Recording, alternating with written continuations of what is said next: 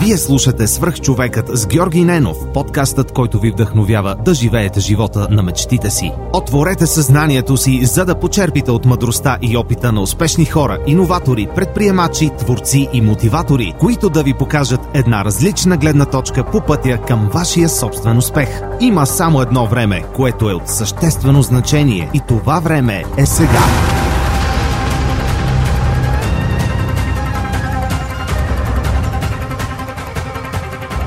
Telos International е иноватор, който създава и предоставя следващото поколение дигитални решения на редица световни брандове в областта на обслужването на клиенти. С над 3500 служители в София и Пловдив, компанията предлага възможност за дистанционна работа, гъвкаво работно време и проекти в сферата на бързо развиващите се технологии, видеоигрите, социалните мрежи, финансови услуги и финтех, туризъм и много други. Даваме там, където живеем е част от философията на компанията. Всяка година общественият борт на Telos International Era в България дарява 100 000 щатски долара на неправителствени организации за реализиране на социално значими проекти. Дни на подкрепа е доброволческата инициатива, в която вземат участие стотици служители в подкрепа на различни благородни каузи. Кариерно развитие, широк спектър от обучение и над 40 социални придобивки са само част от предложението на TELUS International. Разбери повече и кандидатствай на telusbg.com. Интервютата за работа се извършват изцяло дистанционно и от комфорта на дома ти. Успех! Здравейте, приятели! Преди да започне днешното интервю, искам да ви споделя един имейл, който получих наскоро от Иван Найденов. Здравей, Георги! Пише ти за първи път.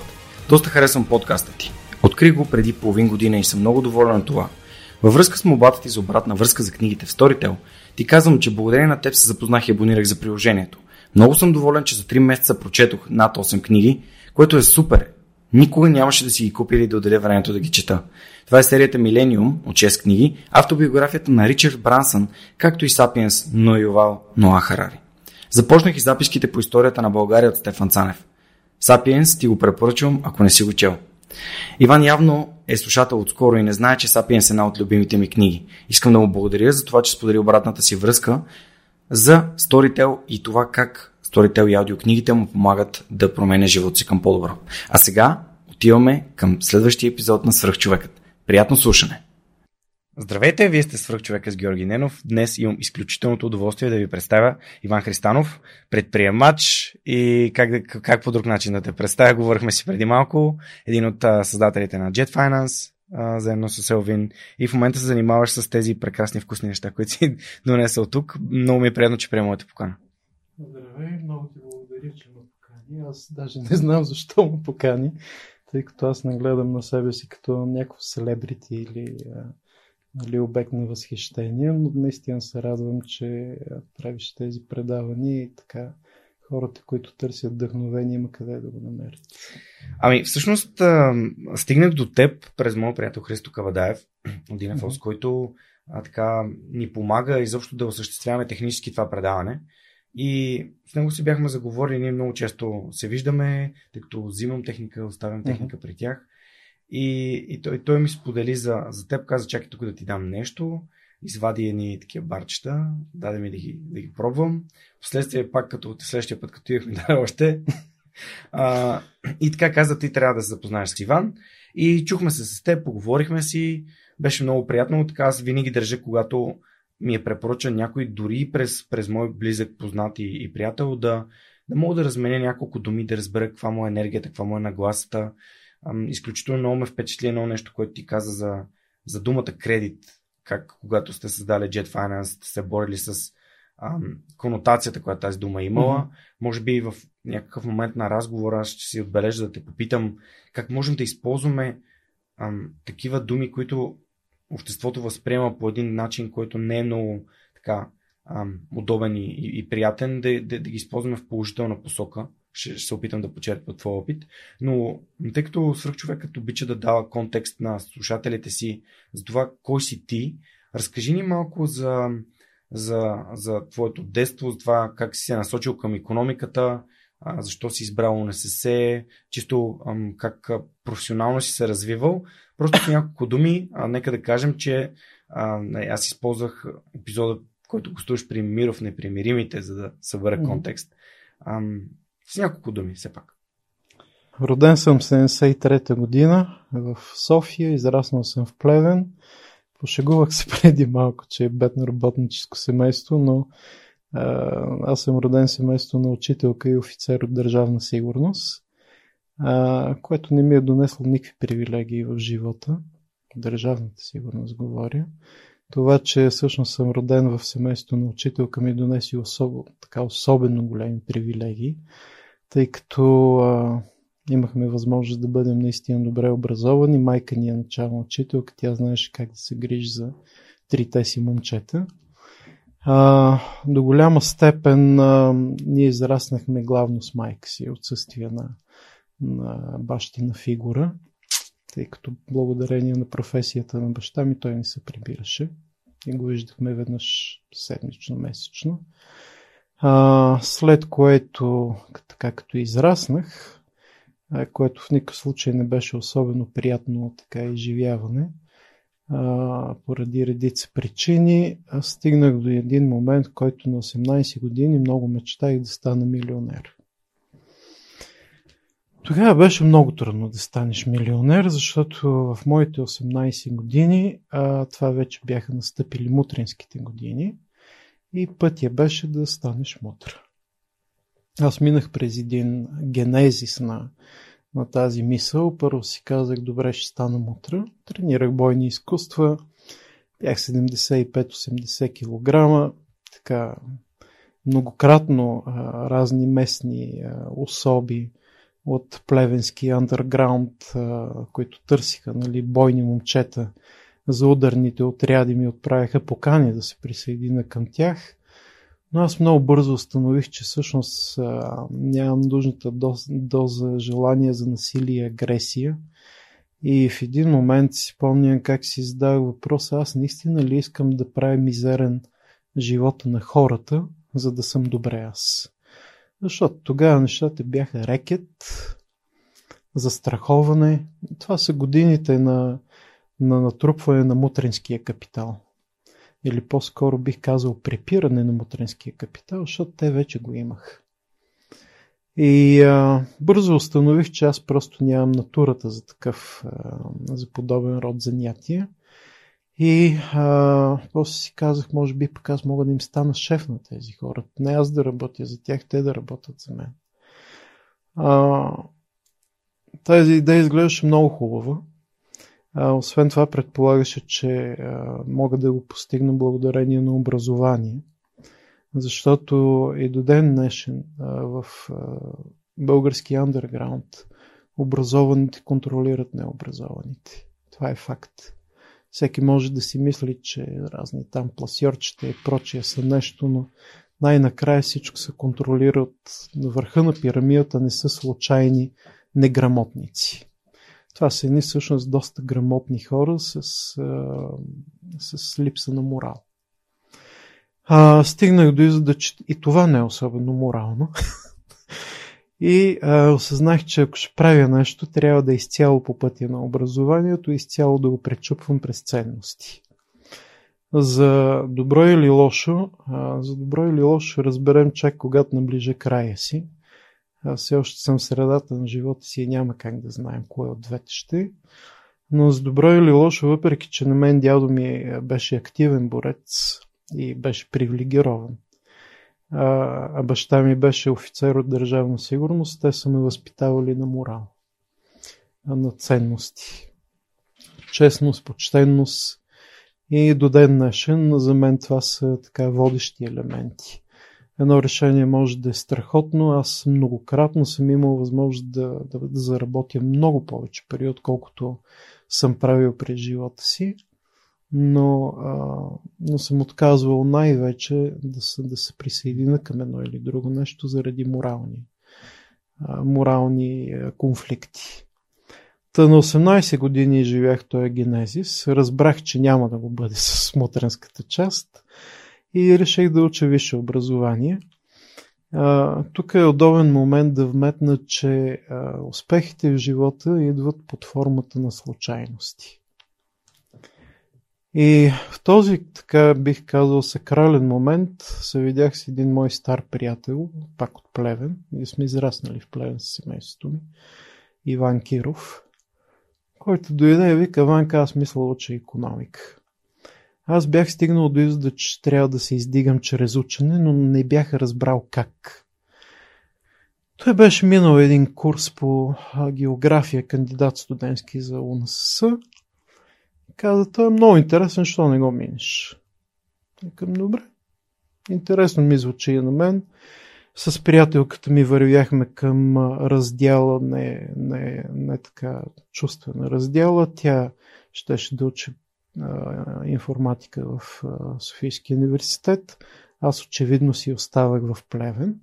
Нали, невидени очи се забравят рано или късно. А, така или иначе исках да уча. И това ми изглеждаше добра възможност. Бях вече осъзнал и нещо друго. Ако искаш да, да разбираш парите, трябва да им застанеш на пъти. Най-добре на пътя на парите седат финансовите директори и главните счетоводители. Тоест аз бях озрял за идеята, че ми трябва финансово образование. Кандидатствах в УНСС по един изключително бих казал арогантен начин, защото си позволих да запиша само 5 специалности и то само редовно. По това време кандидатстването се правеше по едни големи чаршафи, в които са описани всичките специалности и ти просто, опс, извинявам се, и ти просто ги отбелязваш всичките. Първо всичките редовно, после всичките задочно и се надяваш да бъдеш класиран за някой.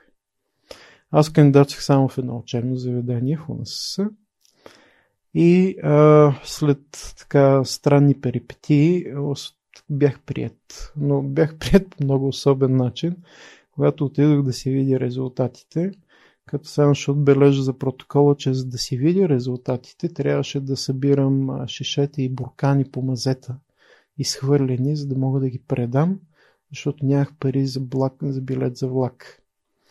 Толкова така ни беше притиснало немотията по това време.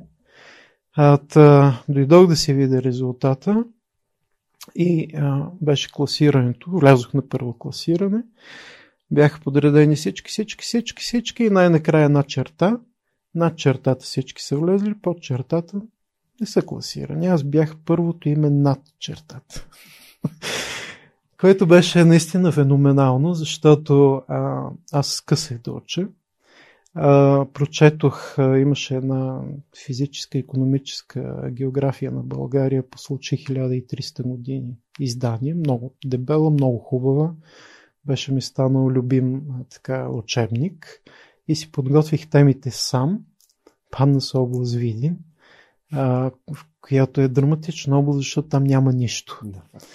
И а, нали, имат зеленчукови градини, гипси, гуми, но в общи линии няма какво толкова да се пише, не е като Пловдив, да речем, или морето. Да, това е моята тема, която се падна по география в УНСС. Видин. Не е Пловдив. А Пловдив много може да се пише.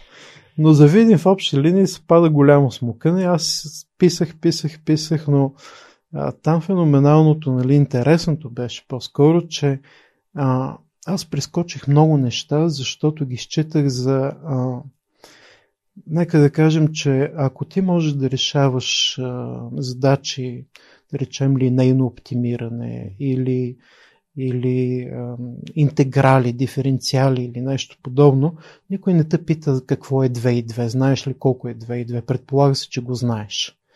Е, аз бях писал такива неща и бях прескочил много от другите, които считах за маловажни. Предполагайки, че ако знам какво е пейрогенно движение, няма да е толкова важно нещо друго. Просто се оказа, че оценката на темите се прави по една матрица, което аз не знаех. Разбира се, можеше да се досетя. И а, те просто гледат дали си влязъл в матрицата или не. Ако не си влязъл в матрицата, получаваш ниска оценка, защото те изобщо не четат работата. Което е логично. 20 000 кандидат студент, кой ще им чете работа? 30 няколко страници бях написал на моята тема, не знам ти колко. колко не помня колко съм писал вече, но помня и до ден днешен дори учебника, как изглеждаше страниците в него, помня. Но писах, нали, бях изключително доволен от себе си, когато си видях оценката, бях потресен и когато разпитах как се оценява, защото е много важно нали, да се връщаш към тези неща и да черпиш опита, не просто да подминаваш напред. Установих, че подходът ми е бил фундаментално грешен. и че не е трябвало да, да пиша нещата, които аз читам за важни, тези, които те считат за важни. Няма значение. Влязох и се чувствах изключително глупав. Защо? Първо аз влязох в аграрна економика. А, по това време това беше много презирана специалност. Сега не знам как е честно казано, но тя си носеше стигмата на някакви там са роват в кълта по, по 95-та година, когато влязох. Най-модерните специалности бяха финанси и маркетинг. С следващия слой, да речем такива като счетоводство. Макроекономиката беше запазена територия за, за изперкали от учене с много добри дипломи. Нали, пак казвам, това бяха стигмите на различните специалности. И аграрната економика в обща линии формираше дъното. Действителността, действителността се оказа точно обратно. Беше много трудна специалност, с много силно професорско тяло, преподавателско тяло, изключително изискателни хора и много компетентни. И а, смело мога да кажа, че аз от трети курс, даже от втори курс нататък бях извънредно щастлив че съм влязъл в аграрна економика и съм писал, аз писах пет специалности финанси, счетоводство, аграрна економика, забрах кои бяха другите две и влязох в тази. А, бях извънредно щастлив, че, че съм а, точно тази специалност. Дори исках да се местя финанси. А, декана ми каза, сигурен ли си, че искаш? Има нали една, една така идея, че тази специалност е по-елитна и по-хубава, но аз те съветвам да размислиш. И аз си казах, този човек не е прост човек. Той нали, не е случайно декан. Трябва да го послушам. И, а, и се замислих малко, взех така да разпитвам и мои колеги. И всъщност стигнах до извода, че тази специалност, която съм аз, е много по-предизвикателна и много по-тежка за за завършване с отличен. Стройка може да избута всяка специалност, но не е това нали, идеята. Другото е, че а, пак казвам, ние бяхме доста бедно семейство. А, за майка ми беше много трудно да ме издържа докато съм студент. Мизерни стипендии, изобщо там не ставаше въпрос, че може да си помагаш с тях. И аз чувствах така като изключително лична, силна лична отговорност да бъда най-добрия студент, за да мога да заслужа, а, да заслужа това, че майка ми прави конкретни жертви, за да може аз да имам лукса да уча, без да се налага да работи. Много мои колеги работиха, но аз седнах да разговарям с майка ми и стигнахме до извода, че е по-добре тези години да уча пълноценно, без да работя, отколкото да се разкъсвам между двете и най-накрая нито едното, нито другото като хората. И тя, тя пое този финансов удар. Говорим за брутално бедни години. 97 година България беше банкротирала. Аз мечтаях за кренвирш. В студентски град имаше едно магазинче, в което имаше един кренвирш, който две седмици не можаха да го продадат. Нямаше кой да го купи нямаше хора с пари да купят един кремвирш. И, и той там се изсъхна и аз си мислех по-добре собственика да си го беше изял, защото той изсъхна. Един кремвирш изсъхна на витрината сам. Наистина брутално, брутално беше. Така, съвременното поколение няма как да знае колко, през колко тежък период сме минали. И аз мечтаях за такива неща, да, да изям един кремвирш. Нямаше какво друго да мечтаеш тогава. И, и съответно, нали, може да си представиш в този контекст за майка ми колко трудно е било mm-hmm. това нещо. И затова чувствах много лична отговорност, много силна лична отговорност, скъсвах се от учене, но това скъсване учене ще се върна и една стъпка напред, назад по-скоро. А, беше, че 95 като влязох и се преместих в студентски град, е, чуш, че съм най-тъпото говедо на света. Всичките ми колеги знаеха по един, два, три език. Всичките ми колеги бяха влезли с по-добър успех от моя. Аз си казах, боже, аз съм вероятно най-тъпия човек в студентски град. Толкова бях депресиран, че си помням ден днешен се разхождах около университета с обесил нос И, а, и се чудих какво да правя, нали, дали да не се откажа. Какво правя тук? И дори си мисля, че хората ме гледат и, и си казват, а той е най-тъпия. Слава Богу, аз не съм много способен да страдам. А, така, тези периоди при мен са много бързи, обикновено носят някакво съзряване. Така че си казах, хубаво, влязал съм. Това е.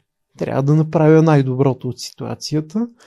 И не можах да измисля нищо по-добро от това просто да уча. И просто учих, учих, учих, учих, учих. Станах нали, отличник на випуска. А, така имах добър, добра, добро признаване от преподавателите и от колегите си. Не знаех никакъв език. Бях учил френски, но не го бях учил с желание изобщо. И до ден днешен не знам френски. Къде си учил в племен? В Остоян Зимов. Ага. Първо в Вапцаров, после в Зимов. Общо ли не само свои фамилиите на училищата. А, но трябваше да седна да уча английски. И когато почувствах, а, то е много особено ученето, когато учиш в големи обеми. Говоря сериозни обеми, да учиш по 16 часа на ден. Усещането е много странно, защото а, това количество и натрупване ти го усещаш вечер, като си легнеш. Буквално го усещаш. Усещаш как си легаш по-умен, отколкото си се събудил. По, по-образован, отколкото си се събудил. И а, това лека по лека ми даде едно самочувствие, което дори по-късно, няколко години по-късно, изби в интелектуална снобария, от която също трябваше да се цера. А, но а, ми даде самочувствие да мечтая да отида в Штатите и да уча там. И започнах да уча английски, за да се ява на TOEFL и на САД. Исках да кандидатствам в Харвард, Станфорд, нещо такова. Тогава това беше много луксозна идея. Дори да си плата таксите беше почти непосилно. Таксата за разглеждане на документи между 35 и 55 долара. Но на, на университет можех да си позволя да кандидатствам в 2-3 места. И под, да, нали, под това да разбираме, можех да си позволи, беше майка ми да може да си позволи. Mm-hmm. А, да се сцепих от учене и една година по-късно се явих с настоящата си приятелка, бившата си приятелка и аз се явихме на. А, те бяха завършили мегията и двете. Едната в Плевен, другата в Пазарджик. Имах резултат, който беше сравним с техния. Малко по-добър всъщност. А, при положение, че те бяха учили 6, 7, 8 години бяха учили английски. Mm-hmm. Аз бях учил 11 месеца и 9 дни английски. Сам? А, а не, не сам. Аз опитах да ходя на курс. Майка ми реши това финансово бреме да, да поеме, а, за да може да го поеме, тя също ще да работи в Гърция, да, в някакъв ресторант. Което за мен така беше много неприятно, защото тя е учителка, една от най-добрите учителки в България. И това в моята собствена ценностна система беше така съществен срив в това, което тя мечта и обича да прави и това, което трябва да прави, но пък изкарваше много пари, изкарваше по 300-400 долара, което за това време беше цяло богатство. И ам, отидох на един курс, видях, че отношението към мен е презрително, защото не беше курс, частен, частен, частни уроци. Учителката работеше с деца от МГ, езикови гимназии, които тя подготвяше за TOEFL и САД. И изведнъж при, при нея се изплясква един провинциалист, който не знае азбуката, буквално не знаех азбуката, mm-hmm. и казва, аз искам да се ява след една година на TOEFL и да влеза в Харвард. И тя си казва, то някакъв не, не е наред, най-вероятно. Още на втория урок това презрително отношение си пролича и, и аз го усетих и просто си тръгнах, върнах и бумагите и си прибрах къщи, тъй като аз винаги съм отказал да работи с хора, с които нямаме нямаме усещането, че можем да постигаме нещата. И започна да ми преподава гаджето ми. Въпросът е дама, която беше завършила мегето в Пазарджик И също напредвахме много бързо, но пак казвам, това беше буквално безкрайни часове учене. Аз ставах 4 часа, пиех по едно кафе и започвах да уча. Само тогава съм пил кафе, аз не пия иначе кафе. Пиех едно кафе и започвах да уча. По време на лекциите, между лекциите аз учех, не излизах да пуша или да пия кафе. След което се прибирах от лекции, продължавах да уча това продължаваше до 12 часа и спях между 12 и 4. И беше така доста труден период, но успях да наваксам сравнително бързо, докато вече най-накрая знаех, че знам. Което е много, много така преломен момент. Дава самочувствие. Ако няма самочувствие, нищо няма да постигнеш. Вече имах така самочувствие, бях отличник, учех много, така както се казва, разцепвах се от учене. Аз съм много дълбок, дълбоко убеден фен на ученето. Всъщност аз не вярвам в това, че а, можеш някакси спонтанно да бъдеш особено умен. Разбира се, има такива хора, но аз не съм от тях и аз много бързо, още 93-та, 4-та, 5-та година, бях осъзнал, че аз не съм Айнштайн. Изобщо не съм гений. Също аз съм един доста посредствен човек. И ако искам да направя нещо смислено, ще трябва да го направя с труд, а не с вроден гений. А, така че имах и мотивацията и вече когато тази мотивация се реализира, имах и добрия резултат от TOEFL, имах и добрите оценки в, в университета, имах и добра комуникация с преподавателите, които проявяваха уважение към резултатите ми и ценяха, ценяха постиженията ми. А, така някакси се, се отпуснах от това стягане на душата, че съм най-големият апонгир. Това в никакъв случай не означаваше, че съм се отпуснал от четенето и от ученето.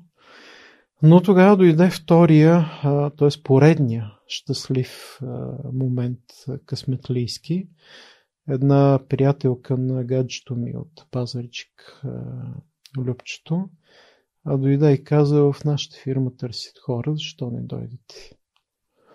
И решихме да кандидатстваме. А, нали, моето кандидатстване е аграрна економика, не счетоводство и контрол в счетоводна компания. На няколко пъти предизвика така очудено повдигане на вежди, но всъщност влязох и то с много добър. Те имаха прословутия TMF тест който се водеше най-трудният тест за кандидатстване в счетоводна компания. Казва се, че компанията е на много високо ниво, чуждестранна, от типа на PwC, Deloitte, Ernst Young, но тя беше повече счетоводна, отколкото консултантско-аудиторска, както са предните имена. А, там бързичко разбрах, че това не можеш да учиш, изобщо не, може, не означава, че можеш да работиш. На мен беше страшно трудно а, на, на хората, които им беше възложено да ме обучават, сигурно им писнах хиляди пъти. А, нали, не веднъж виждах, че така съм им, им досаден. А, но в края на краища какво можех да направя? Като ми е трудно, ми е трудно. Търся помощ. Много неща просто не можех да ги разбера. Mm. А, аз не бях виждал компютър, изведнъж ще слагат на компютър и почваш да работиш на компютър. Тогава така беше. То нямаше компютри в цели ОНСС, имаше една зала с 12 компютъра. Нямаше лаптопи, чудеси. Пак казвам, нали, ние продължавахме да си бъдем доста сиромаши. Сиромашки така живеехме. А, та, изключително трудно ми беше. Слава Богу, успях така лека по лека да разбера какво аджиба правя. Но това осъзнаване, че да учиш е едно, да работиш е друго, много ми помогна. А, защото въпреки, че хората си мислят, че ако си супер добър студент, ще бъдеш супер добър служител, изобщо не е така. Защото да си супер добър студент е занимание интровертно. Ти си сядаш и си учиш. Както ти си искаш, както на теб ти харесва. Никой не ти казва какво да правиш, как да правиш. Имаш възможност да търсиш сам метода. Когато работиш, няма такова нещо. Много хора зависят от теб, ти зависиш от хора. То е а, споделено усилие. И трябва да можеш да споделяш това усилие. Аз имах случаи, в които не си спазвах крайните срокове и а, не го комуникирах, защото бях притеснен от това, че не си спазвам крайния срок. И, и като ми се скараха един-два пъти, си казах също, е правилно. В крайна краищ, като се издъна, поне кажи, че се дъниш, да може и хората да реагират, защото ние трябва да предадем крайен резултат към клиентите. А, другото, което осъзнах също тогава, че това, че си добър служител, изобщо не означава, че направиш нещо смислено в живота. Защото за да направиш нещо смислено, трябва да можеш и да се продаваш добре. Ти самия да се продадеш. Не говорим за това да си продадеш морала и ценностите. Говорим за това да убедиш останалите, че могат да ти вярват. Това малко произхожда от това, което каза преди малко за натрупването на увереност и самочувствие. При, както при ученето, така и при работата. Всеки, да, всеки, всеки, това са всъщност различни, различни аспекти на изграждането на характер. Да можеш да работиш добре, да можеш да се продадеш добре, да можеш да... Защото да се продадеш добре означава да увлечеш хората. Ето, ние днес всеки ден виждаме как, наречем една публична фигура като Бойко Борисов, а той, той се опитва просто да се продаде. Аз съм много далеч от убеждението, че той а, постоянно се явява по телевизията, просто защото го кефи особено много. Най-вероятно му е писнало безумно. Обаче той да печели избори. Ако иска да спечели изборите, трябва да продаде лицето си. Трябва да увлече хора. И а, тогава се сблъсках и с един а, колега от УНСС, който беше отличник на специалността счетоводство и контрол, който не се развиваше добре. Много анализирах така причините и стигнах до извода, че той просто не се умява да, да покаже най-доброто от себе си, не се умява да култивира те екстровертни качества, с които ти, ти имаш нужда, за да можеш да, да бъдеш добър, добър екипен играч. Той си беше останал същия интровертен човек. Интровертните хора трудно се вписват в корпоративна среда. Mm-hmm. А, и тогава започнах да инвестирам в това. Да се опитвам да работя добре и да разбирам хората и да им помагам те да ме разбират. Защото едно от най-фундаменталните качества е да, да ти вярват хората и да те разбират. Трябва да си предсказуем. А, има едно убеждение, че ако си предсказуем, едва ли не си елементарен. А ако си непредсказуем, това, това само по себе си означава, че ти си един сложен характер. Това са пълни глупости. Ти дължиш на хората предсказуемост, за да могат да ти вярват. Ти си бъди колкото си щеш сложен характер, но в края на краищата, когато работиш с хора, те трябва да знаят какво да очакват от теб трябва да имаш предсказуемо поведение. И съответно това предсказуемо поведение, то не се случва просто така. Разбира се, че глупавите хора просто го имат. Но а, а, в сложна корпоративна среда ти трябва да разбереш кое трябва да е предсказуемо, как да го доставиш, как да комуникираш с хората, които са над теб, под теб, наравно на теб. Всички това са различни алгоритми на комуникация за да може нали, те наистина да, да те разбират добре. След което, разбира се, дойде следващия важен момент Сторко Плевен. Тогава беше най-големия консервен комбинат в България. Все още беше собственост на Ари Лев Гелер. А, на тях TMF им беше главен счетоводител, но на тях това беше прекалено скъпо и търсиха начин да си имат главни счетоводители като лица. Да. Ти си бил в TMF и просто... А, и те просто казаха защо е ние дете двама души. Не знам а, по каква причина ръководството на компанията се спря на мен и на приятелката ми. Разбира се, и двамата, защото вървяхме в пакет. Абсурдно е да смята, че аз ще отида в Плевен, тя ще остане тук. А, най-вероятно, защото аз съм израснал там, предполагаш, че намеря социална, социална среда, че се чувствам в а, собствените си уди, което изобщо не стана. А, ние до последно не, така не можахме да се адаптираме. Коя година е 99-та някъде, 99-та година беше. И а, И решихме да отидем. Всъщност, повечето гледаха на нас като на хора, които всеки момент тръгват за голак. Който не е чел служеници да прочете служеници. Да, беше така, вие сигурни ли сте, ма вие знаете ли какво е в Плевен?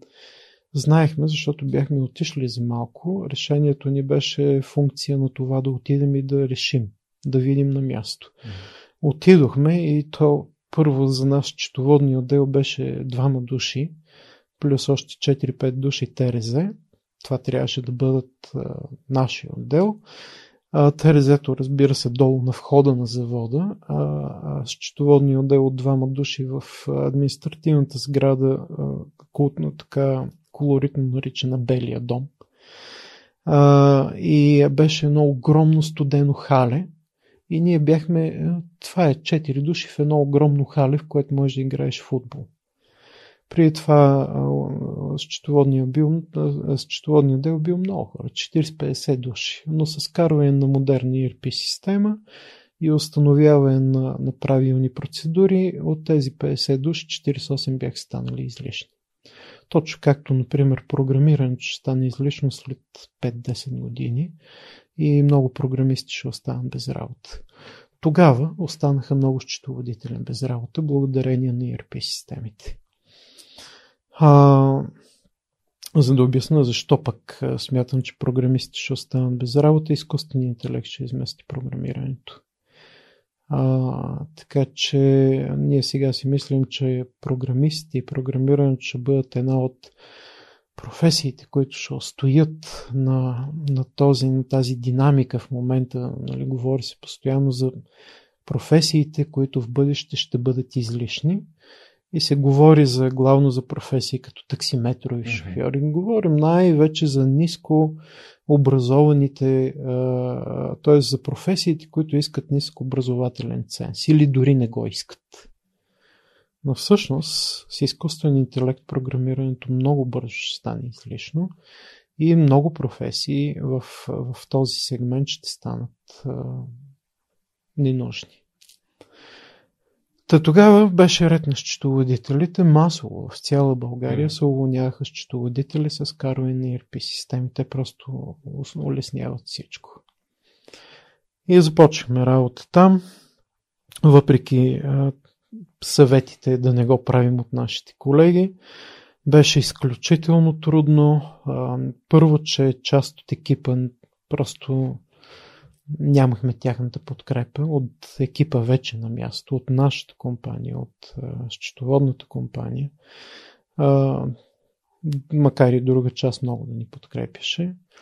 А, много трудно се работи в такава среда. Аз тогава се зарекох, че никога няма да работя с хора, а, с които а, не можем да изпитваме взаимни чувства на разбиране и на уважение.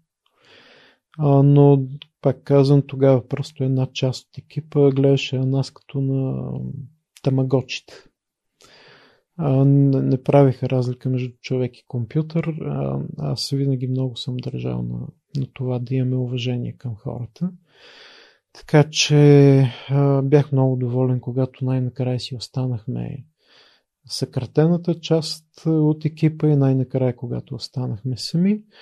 В един момент стана ясно, че завода няма да го бъде. Ари Лев Гелер беше почнал да строи някакви небостъргачи в Москва и изобщо не му беше до някаква дупка в България. Идваше веднъж годишно и, и а, това ми помогна да пък да разбера друго нещо. Ако собственика не е пряко заинтересован, ако не е там на място, нещата не вървят. И това при положение, че всъщност екипа управленския на завода беше много добър изпълнител, изпълнителният директор, дясната му ръка,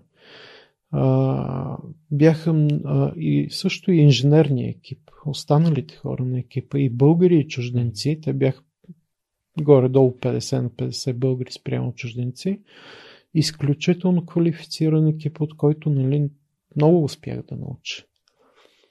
Но, но когато собственика няма интерес, когато не подкрепя компанията и, и не участва в, в нейното изграждане, в стратегическото целеполагане, просто няма как да стане.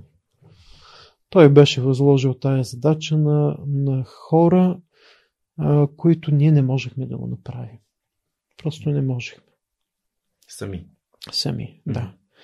А, въпреки така много големия, много големия заряд за работа и, и много високото ниво на, на, на опит, което имаше в, в целия завод. Просто не ставаше. Обадих се на Елвин, той беше представител на EBRD при нас. Тоест, бидейки Associate Banker, той отговаряше за този акаунт mm-hmm. в, в завода, за завода, в EBRD. И Само му казах... EBRD е Европейската банка за възстановяване на развитие. Да. Благодаря. Само, нали, да, просто за хората, които ще им е трудно с акронима. Mm-hmm. Поясня. Та звънна ми, т.е. аз звъннах него и викам, човек тук нещата просто няма да ги бъде. А, търси нещо интересно. Бях ходил вече в Алкон България. По това време това беше най-голямата автомологична компания в света. Беше все още частна, 50% пазарен дял глобален. От капки за очи до инструменти за корекция на ретината за хирургически операции. Spark Елтос също бях гледал. Идеал стандарт бях Какви ходил. Позиции? Финансов директор. Mm-hmm. И а, му звъннах на него и той каза, тук има един интересен проект, потребителско кредитиране, работа с големи бази данни. А работата с големи бази данни на мен ми харесваше, защото бях видял една от колежките ми в Сторко, но от TMF, Диана, която, въпреки че беше четоводител, просто тя като се гмурнеше в, в компютърните работи, в сърцето на ERP системата, а не в потребителски интерфейс, чувстваше в собствени води. И мен това много ме запали. Купих си литература за релационни бази данни, започнах да чета, започнах да разбирам тя какво прави, а, което така още повече ми хареса и когато Елвин каза, бе, тук е ни бази данни, потребителско кредитиране, големи масиви, аз си казах, това може да е по-интересно от финансов директор на, на, на нещо, което вече е направено, както и в Ригли бях ходил също. Mm-hmm. А, много бързо установих, че в много от тези компании а, финансов директор е една супер добре платена мързелива работа. Защо? Защото те са компании с всичко им е установено и няма какво толкова да правиш. Няма, няма кой знае какво предизвикателство. Дори в Ригли, когато говорих с изпълнителния директор, аз му казах, виждам се тук, в Ригли, България, 2-3 години. След това аз трябва да отида Индия, Китай, Штатите, нали, на мен ми трябва предизвикателство. Аз няма се пенсионирам тук в, с внос на няколко контейнера дъвки на, на месец и това е. И какво ще правиш? Нали, ти свикваш се една работа за 2, 3, 4, 5, 6 месеца. Е да кажем, че съм супер тъп и ми трябват 5 години. Ама след това и най-вероятно това малко го и разочарова че това аз... Директност.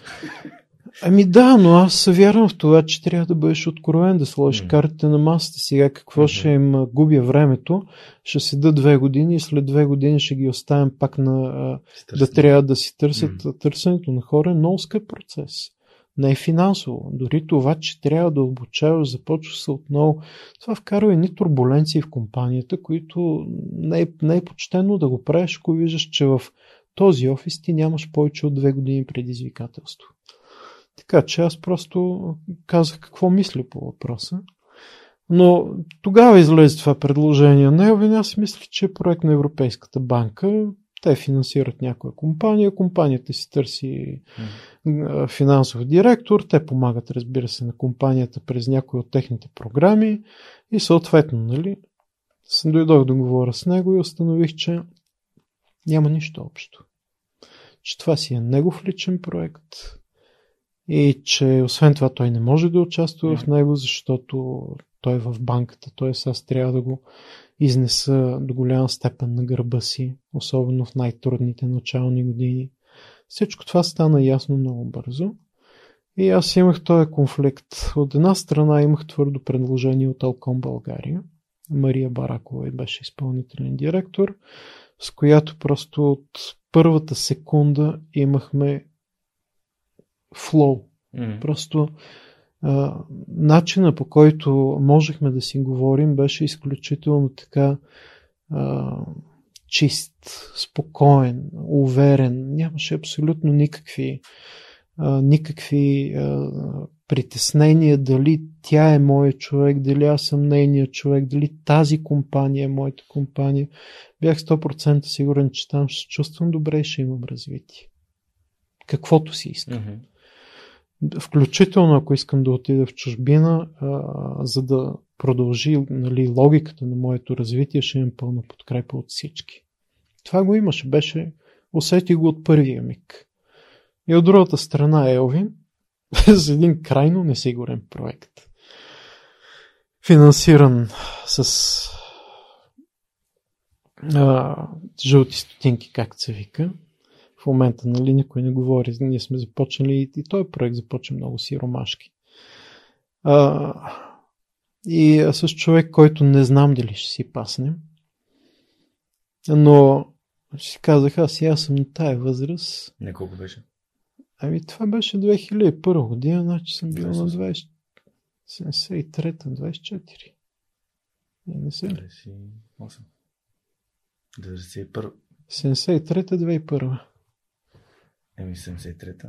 73 и 8, 81 и 20, 28. Да. Добре. Съгласих се. Не, алгебрата още ми е. Благодарение на моята начална. Аз съм добър по математика, обаче понякога просто изключвам. Между другото, заради коронавируса, когнитивните им процеси много пострадаха. Имам много страшна загуба на памет. М. Та с а, него продължихме да обсъждаме нещата. Накрая си казах, сега е момента да скачам в дълбокото.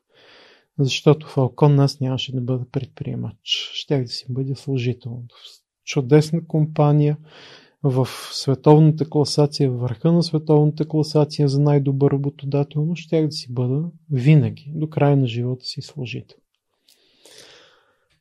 И се обадих на Мария. Мария, съжалявам. Тя горката така ме, защо разбирам те напълно добре Дано Ваня, втората в тяхната класация, беше приятелката ми Ваня. Казах Дано Ваня да не откаже, защото ако вие и двамата се откажете от тази позиция, трябва да почваме наново. Мгм. И тя се каза спокойно, Ваня е на вид. Тя ще иска. Звъннах на, да, да им уреда на двете да се видят пак. И тя започна Фалкон. Тя до ден днешен живее в Швейцария, благодарение на това. А пък аз започнах с Селви. И се почна едно описване на Това е процедури. началото на Jet Finance. Началото на Jet Finance, повечето хора а, си мислят, че да създаваш бизнес е много романтично. Защото създавали бизнес. Това а, не, а, дори а, много хора се увличат. Всъщност, большинството от провалите са благодарение на това, че хората се събират и започват да мислят за име, за лого, за и някакси е, похарчват огромен, огромен творчески ресурс за това да спорят дали на Microsoft или на, а, или на Intel Insight или на Apple логото и виж това на Apple логото бяло на черен фон, бла бла, колко изчистено, ние трябва да гоним нещо такова. И името много е важно и всичко това няма никакво значение. Тая ябълка на Apple не означава нищо. Като продукт на, на графика и дизайн, тя не означава абсолютно нещо. И просто имате едни а, маркетинг хора, които страшно много се кефат на това да говорят за изчистеността на дизайна, за японски или скандинавски минимализъм и за цветно срещу черно, бяло и така нататък. Но в края на краищата Apple е бранд заради милионите и десетки милиони човека часове труд отзад. Не е бранда направил Apple. Apple е направил бранд. Това е. На света е пълно с хиляди по-добри брандове, които просто нямат достатъчното работа отзад, която да ги издигне и да станат разпознаваеми.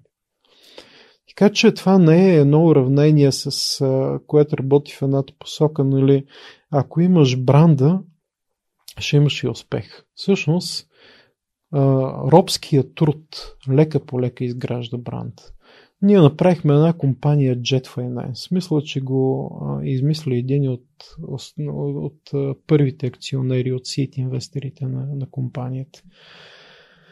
А, после Елвин намери един дизайнер, който направи логото една по-отворена елипса с двете стрелкички вътре, които хем приличат на fast forward, хем приличат на рибка.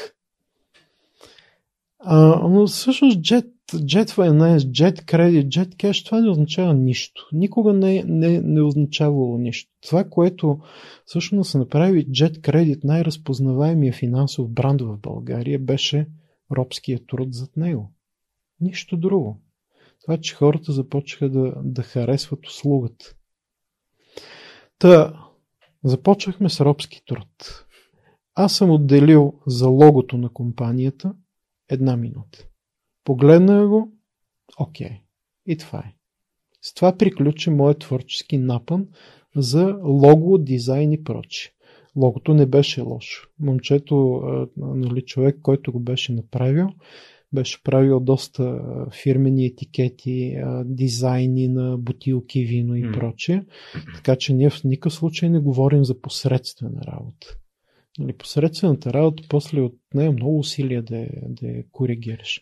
Тя си беше добра работа, но все още не означаваше нищо. Тук говориш за важните неща пред ам, лъскавите неща. Един вид, кои са съществените неща.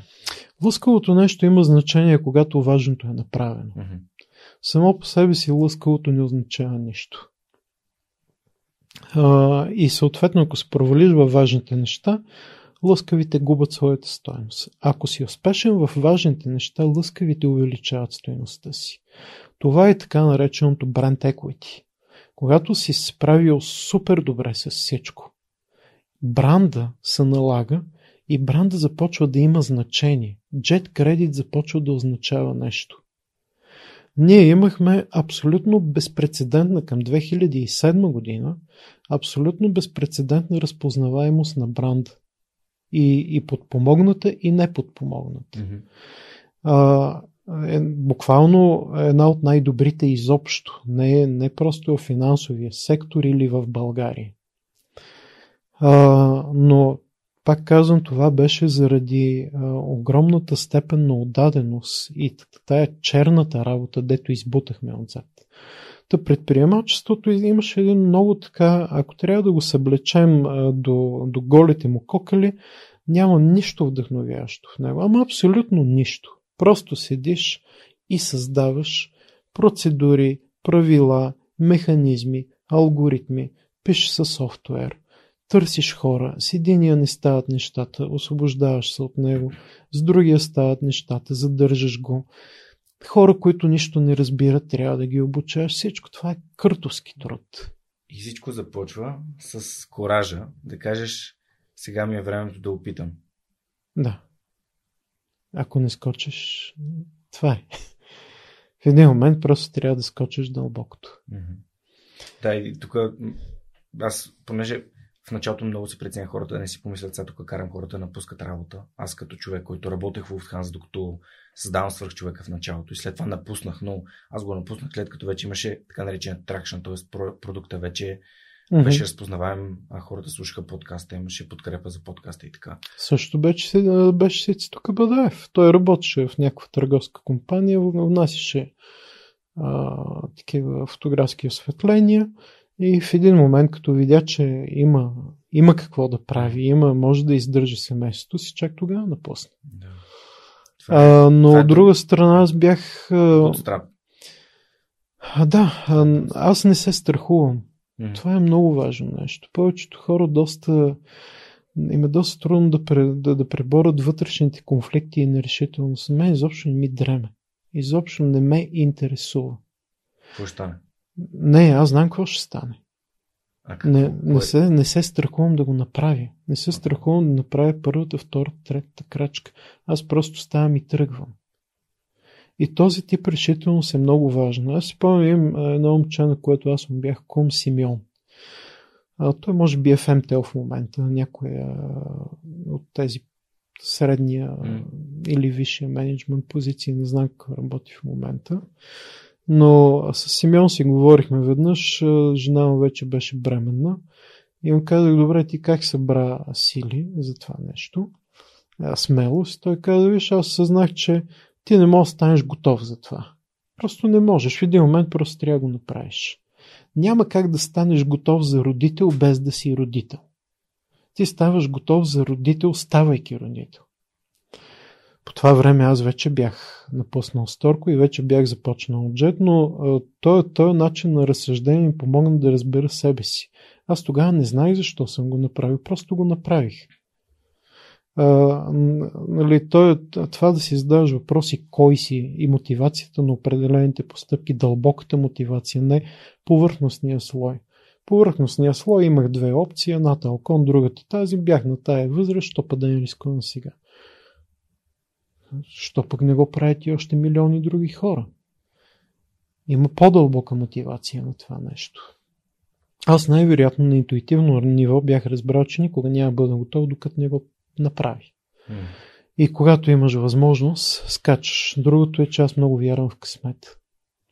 И аз вярвам, че късмета не трябва да бъде изпускан. Смятам, че ако може да е фаталистично, мнозина вярват, че ако пропуснеш една възможност, ще дойде нова и че Бог или съдбата или атеистичното несъществуване на Бог ще продължава да ти предлагат възможности, но аз не вярвам в това.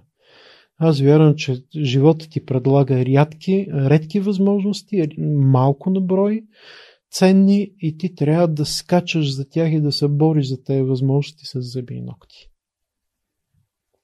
И това беше една такава възможност. Където отведе тя? Ами село и много бързо станахме близки. Дори си спомня момента, в който разбрахме, че сме буквално като един човек. Сега няма да го споделя, защото той има така по-личен характер, но а, изградихме а, буквално бих казал ниво брати. Чувствахме се като а, един човек с две тела. А, карахме се понякога, сърдихме се, но приемахме, че те неща са част от живота. И това беше много важно приемане, а също, което хората, които правят предприемачество, трябва да го имат предвид. Ние никога не сме считали, че да се скараме е заплаха за приятелството ни. Всъщност и за партньорството. Не считахме, че това да се скараме е просто а, горчивото хапче, за да се излекуваме от нещо, което има. И трябва да го преглътнем това хапче, но то не трябва да бъде повод да се съмняваме един в друг. Или да се съмняваме в това, което правим заедно. Mm-hmm. А, за съжаление, драма, драматичното настъпва, когато а, започваш да си мислиш, че това горчиво хапче е другия човек. Ние като човешки същества сме така устроени, че когато нещо е ни върви, сме склонни да вярваме, че е виновен най-близкия ни човек.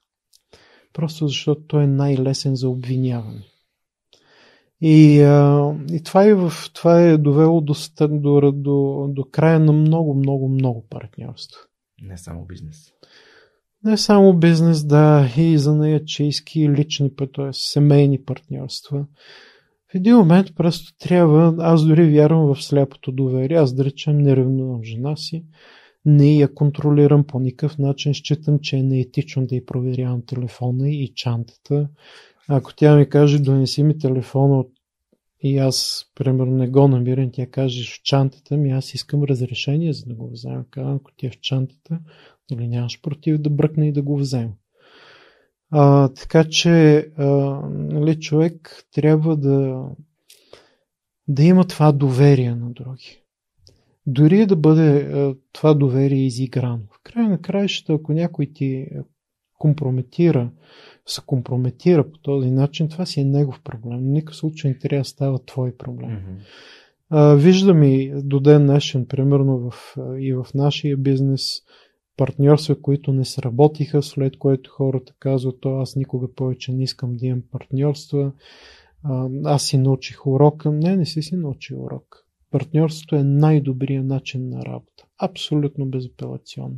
Никога няма да има нещо по-добро открито от партньорството. Никога. А дори този тип, нали, дай ще направим един проект дистанционно и така нататък, няма партньорство. Това е да речем, дайте да напишем заедно код и го пишат хора от цял свят, защото ги кефи идеята. Това няма никакво партньорство. Кода е написан и какво? Нищо. Пак трябва партньорство, за да докарат този код до, до хората.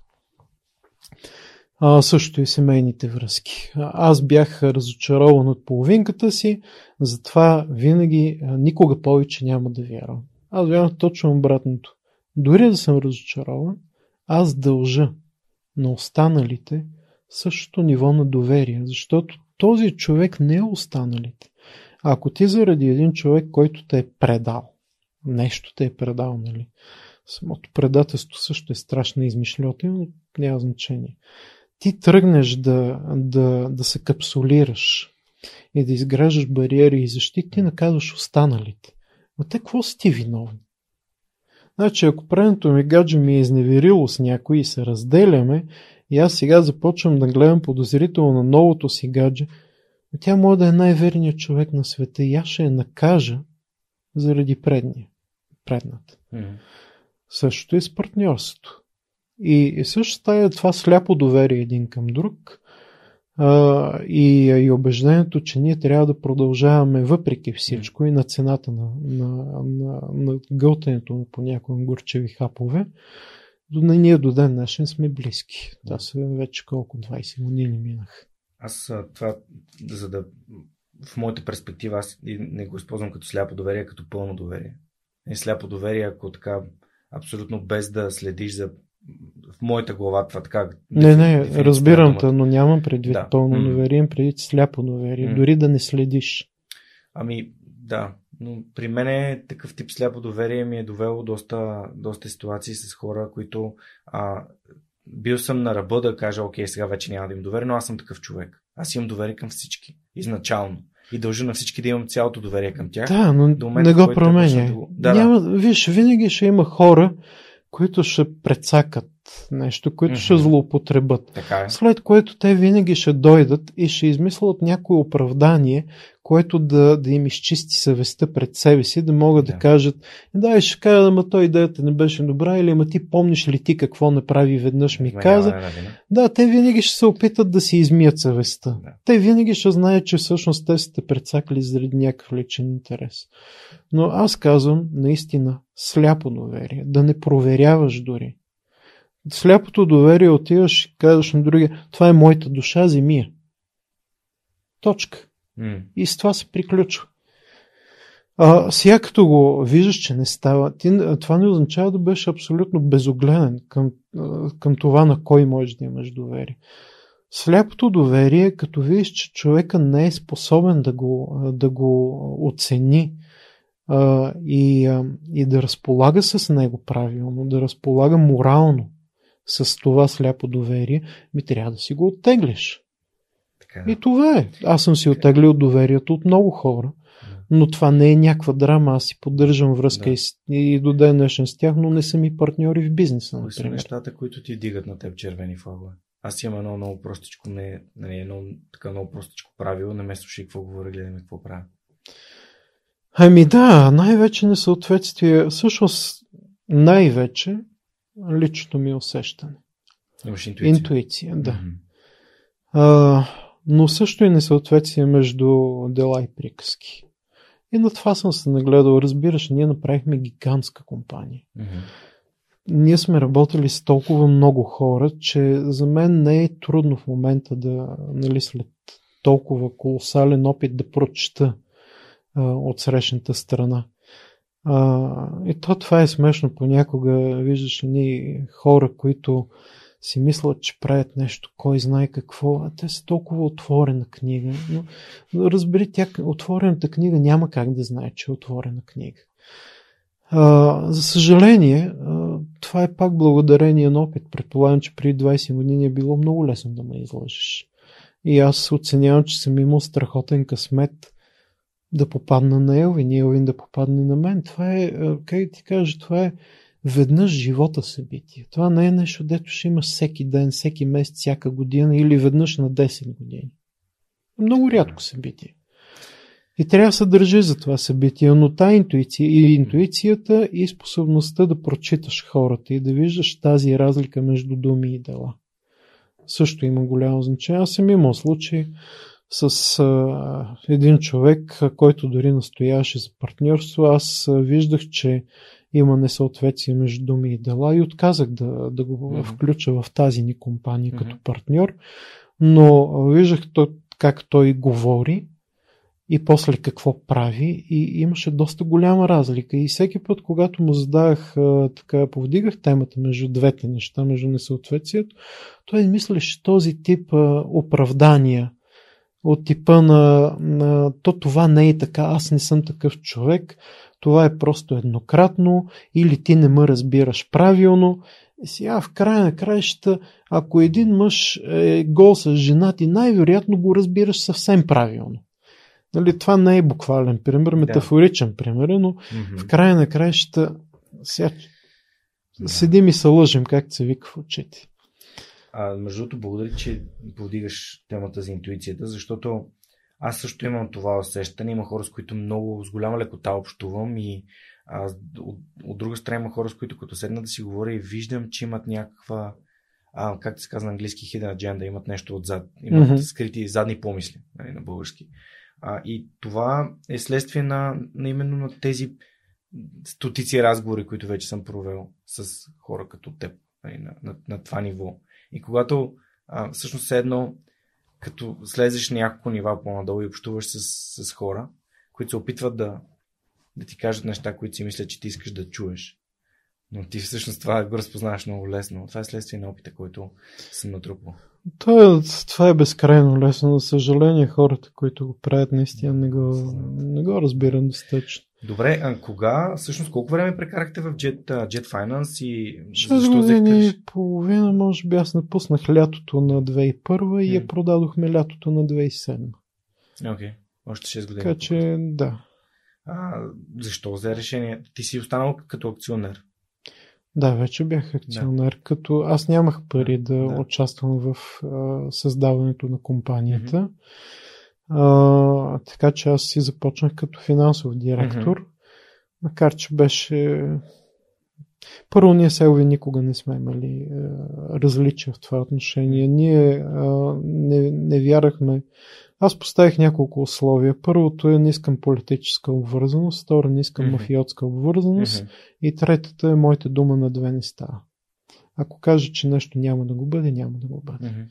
И той се съгласи и с трите.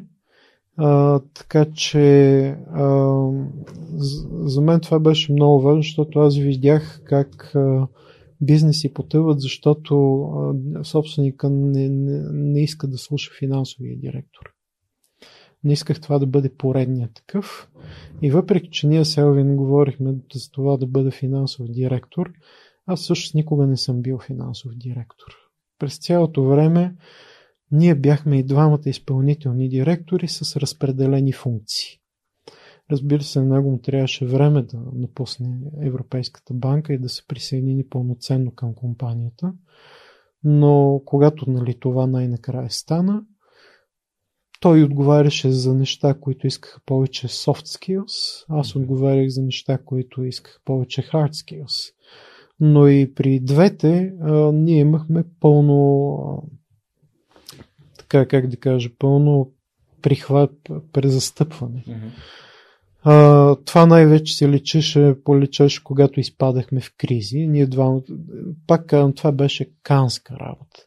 Говорим за работа от понеделник до неделя, от рано сутрин до късно вечер. Аз а, лесно правих по не по 40 работни часа, ми по 80-100 работни часа на седмица а с много пътуване, изтощителна, много отговорности. Ние имахме много малко пари.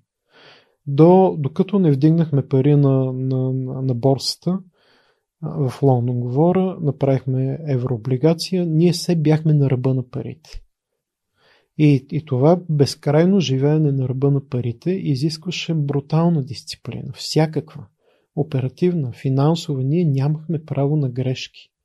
Защото когато си част от една голяма корпорация, дори да допуснеш грешка, тая грешка има буфер да я покрие. Ние нямахме буфер, нямаше откъде да дойде. И съответно, ние регулярно си влизахме в някакви кризи. Някой не идва, или той, или аз, не идваме на работа. И съответно, чакаш 2-3 дни, после отиваш, как си, дай да си поговорим, дай да излезем малко. И си помагахме един на друг, нали, да, да минаваме през тези кризи, защото бърнаута беше огромен, просто mm. огромен. И, а, и това беше част от партньорството. Когато някой от нас не отиде на работа, хем да му покриеш а, дупката, която остави, хем да не го обвиняваш за това нещо. А кажеш, окей, да разбирам, изгорял си, почини си седмица и продължаваме откъде сме тръгнали, откъде сме, докъде сме стигнали. А, и този тип разбиране също е много важен. Предприемачеството винаги неминуемо води до, до голямо прегаряне. Мен ми е много жал за хора като Елън Мъск. Много ми е жал. Той е един сам човек. Седи, ти, ти да виж около него партньори. Той е много горд с това, че е сам. Или такива като без. Но аз много повече се възхищавам от хора като Стив Джобс или като Бил Гейтс, които са били са партньори. Вярно, те са станали в един момент водещи фигури. Винаги има една фигура с по-голяма разпознаваемост от останалите, както при нас Елвин. Но това изобщо не означава, че другите са били маловажни или че този човек щеше да успее без тях. Не, просто той има по-голяма обществена разпознаваемост. Нещо го е направило лицето. Най-вероятно някакви лични данни. Другите по-обичат да седат в бекграунда, той по-обича да седи отпред. Но партньорството ти позволява да правиш, да имаш и тези мигове, да си поемеш въздух и да знаеш, че има кой да те покрие. Ако си сам, прегаряш и до там си. Няма кой да те покрие. Няма, да. Добре, защо за решение да, така, да се оттеглиш от активната дейност в, в Jet Finance и какво реши да правиш тогава? Сега, това, това беше малко драматично, защото на 30 декември 2007 година аз си паднах в депресия. Му говоря съвсем истинска mm-hmm. депресия, как си я пише в дебелите книги. Абсолютно всичките неща. И си имаше едно, едно събитие, което обърна каруцата. Много дребно събитие. Mm-hmm. Бих казал микроскопично, но, но моята лична каруца беше пълна с, с багаж и, и беше силно така разцентрована. Вероятно и центъра на тежестта беше прекалено високо и едно много дребно нещо всъщност я обърна. Ние се разделихме с приятелката ми. Имахме вече дете на една година. А, и тогава изпаднах в депресия. Сега, аз често казвам, не знам кое от двете е първо. Защото най-вероятно разликата между двете е няколко секунди. И аз не знам кое предизвика кое. Дали изпаднах в депресия, се разделихме или се разделихме, изпаднах в депресия. Просто в рамките на няколко секунди се случиха и двете неща и не знам и до ден днешен кое е причината. А, сега трябва да разбереш и друго нещо. В, а, в компанията аз бях нещо като Маргарет Тачър за Англия. Железния юмрук. Аз като влезех някъде залата отихваше. Като кажех нещо, то се правеше. А, така че въпреки, че нали, аз страшно много държах на, на хората. Ние, между другото, с Селвин забранихме дори използването на думата служител, че тя произлиза от служа. Ние, ние се обръщахме, за нас всички бяха сътрудници и партньори. Ние, ние ги наричахме нашите хора. Това беше много повече като, знам, ние бяхме обединявани от общи цели, от общи ценности. Никога не вземахме някой на, при нас да се присъедини към екипа, ако не, не чувствахме, че той е наш човек. Да има същия, същия, същата енергия като нас. Mm-hmm. А, бавили сме проекти или отваряне на офиси с по година, докато намерим верния човек. Но трябва да ти кажа, че и до ден днешен джет си е джет. Хората минаха, до, както продавахме компанията, колко са 13-14 години вече, 14 години, 13 и половина години, и хората продължават да са заедно. Говоря рождени дни, да си помагат в бизнеса, новите си начинания и, и, и, и занятия. Просто екипа си остана.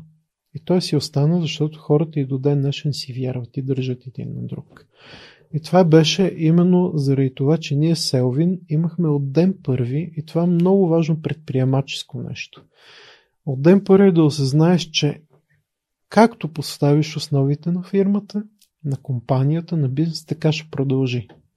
Изключително важно е първите хора да са супер читави хора.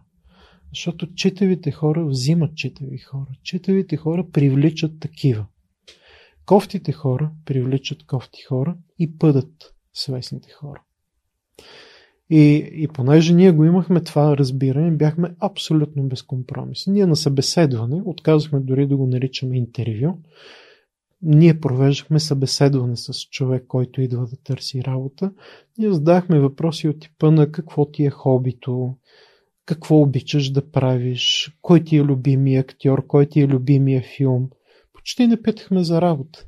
Защото за нас беше по-важно да, да се събираме с хора, понеже проф, професионализма той се, той се култивира. Всъщност да станеш професионалист в нещо хич не е трудно. Просто учиш и го работиш и ставаш. Но да станеш човек, ние няма как да произвеждаме хора. Ние можем да произвеждаме професионалисти с правилното обучение. Но човека трябва да си дойде готов. Вярвам в това и също. Така че влязох аз в тая депресия, отделих се от... намерих си една квартира, започнах да живея отделно, беше много, много, много тежък период. Но на 30 декември, всъщност буквално минути след като се разделихме с приятелката ми, съпругата ми, не знам, ние не сме жени, но да живеем заедно от 15 години. И имаме три деца.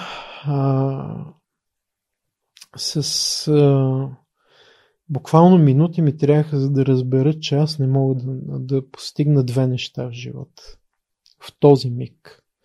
Не мога да остана на работа и не мога да си спася семейството. Едновременно. Или едното, или другото. Или трябва да отделя цялото си внимание на така на, на съзерцание по темата. Да разбера къде са ни грешките. Да ги ликвидираме и да продължим да бъдем заедно. И да си спасим семейството и детето ни да расте в щастлива среда. Или ще остана на работа. Двете нямаше как да станат. Осъзнах го това нещо. Вече бяхме продали компанията, изпратих на, на, на преките си ръководители. Тогава вече си имах и ръководители. Защото, бидейки част от една по-голяма компания, аз вече не бях предприемач, вече не бях основател на компанията. Просто си бях вече прост изпълнителен директор. вярно. Изпълнителен директор, вярно. На огромна компания. Но си бях служител вече. Пуснах на непосредствените си ръководители съобщение, че поради лични причини не мога да продължа да си изпълнявам задълженията и моля да бъда освободен от работа и напуснах. И си спасих брак. И това беше причината. Всъщност аз не исках да напускам. Работата си беше много хубава. Ние продължавахме да си развиваме компанията страхотно. Но а, понякога човек трябва да прави такива много, много тежки избори в живота и пак казвам, аз бях в всепоглъщаща депресия, която траеше 3 месеца. Никога няма да забравя, ще го кажа просто за да знаят хората колко е гадно. А, нали, да, аз между другото и до ден днешен повечето от хората, с които изградихме компанията, не разбират какво е станало тогава. Но аз всяка нощ сънувах един сън. До ден днешен не знам какъв е бил този сън. Обаче заради този сън се будих в някъде към 3-4 часа, обляд в пот, студен целия, тресейки се от страх и не знаех какво съм сънувал. Беше ужасяващо страшно. И беше толкова страшно, че страхувах от самата идея, че трябва да заспа пак. Затова ставах 4 часа. Чудих се какво да правя, шматках се по цял ден. Mm-hmm. И вечерта, като дойдеше време да, да си лягам, изпадах в ужас, че ще заспа пак и пак ще го сънувам. И когато се събрахме с жена ми, и съня изчезна. Просто е така, пам и край. Аз, когато м- тук в последните години по-много разсъждавам над, над една така моя си концепция, че всяко нещо си има цена. И тук цената на, ти както каза, нали, цената или си запазвам семейството, или си запазвам нали, позицията в бизнеса.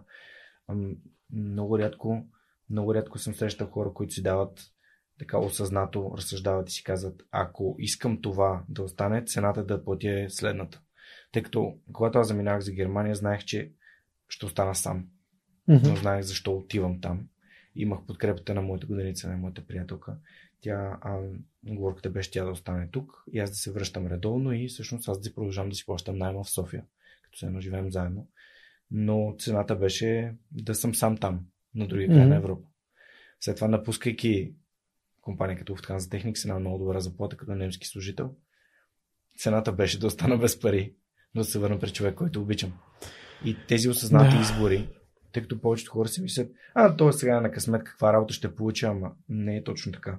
Ти няколко пъти използва, ако мога да дам примери от твоя живот до тук, до, до момента, до който сме стигнали, че а ти каза, че си избрал да бъдеш най-добрият студент и всъщност това е било отговорност към, нали, към, към твоя родител нали, към майка ти, който те е осигурява. И това е бил твой избор, нали, да се посветиш на ученето, за да, ам, нали, за да постигнеш това, което искаш. Той, ти, ти си можел да ходиш и да се забавляваш и да излизаш и да, нали, халхихи, но ам, си избрал да не го правиш и това е бил твой избор. Това е било цената, да останеш сам с, с книгите. А, и, и според мен м- хората просто... И, и, ето пак, каква е лесния път да избереш на нали, мутрите и възможността да се mm-hmm. присъединиш. Това е... Цената е да минеш през тези трудности. Да ти бъде по-трудно да достигнеш до, до там, на където си тръгнал. До това да да станеш милионер. Нали? По лесния начин и по трудния. А, но м- тук нали, цената е била да жертваш своите ценности, своя морал, нещата, които си са възпитали в теб, твоите родители. Аз ще тук ти имам помоля да ти, т.е. ми каза да, да взема книги. Книга, mm-hmm. любима книга. Mm-hmm. И аз а, уставно реших да направя това нещо. Взех да търси книга, любима книга. Mm-hmm. И установих, че не мога да се справя с тази задача. Аз, между другото, чета между 2 и 10 книги на седмица. И това е от втори клас зимната вакансия. Просто сметни годините от тогава и сметни дори песимистичното по две, години, по две книги на седмица. Но аз съм прочел много, много, много хиляди книги. Както не знам кой казваше, може би Тодор Колев, Тодор Колев нали, нас не делят вагони книги. При мен това го има в буквалния смисъл. И класическа литература, и а, а, научна литература, mm. и а, литер... академична литература. Страшно много чета и съм чел.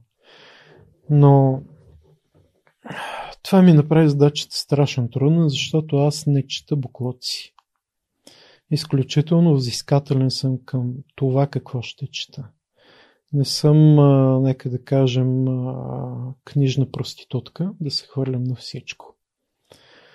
И а, взех да гледам и една, втора, трета, пета и се оказа, че имам библиотека с хиляди книги и всичките трябва да ги донеса, което направи задачата невъзможно. Грабнах две и тези двете изобщо не са най-важните книги, но искам да се върна на ценностите. А, имаше една книга, която просто ми излезе името на автора от главата. Момиченцето, едно момиченце по време на Втората световна война бяга. Моля? Не, не, Франк. Не, не. Не, не. А, а, говорим за Русия, но ага. най-вероятно беше украинско момиче. И влиза, тя е еврейка, и влиза в гората И там се укриват селените през Втората световна война на източния фронт, се укриват в горите в землянки. Землянка е нещо, на което почти не се вижда дори покрива. Обитаемата площ е вкопана в земята. Зима, сама, родителите и в неизвестност. Тя самата едва ли знае къде е. И изведнъж пред нея изкача човек. Той изкача пред нея внезапно, защото той излиза от землянката, то нищо не се вижда излиза от хода.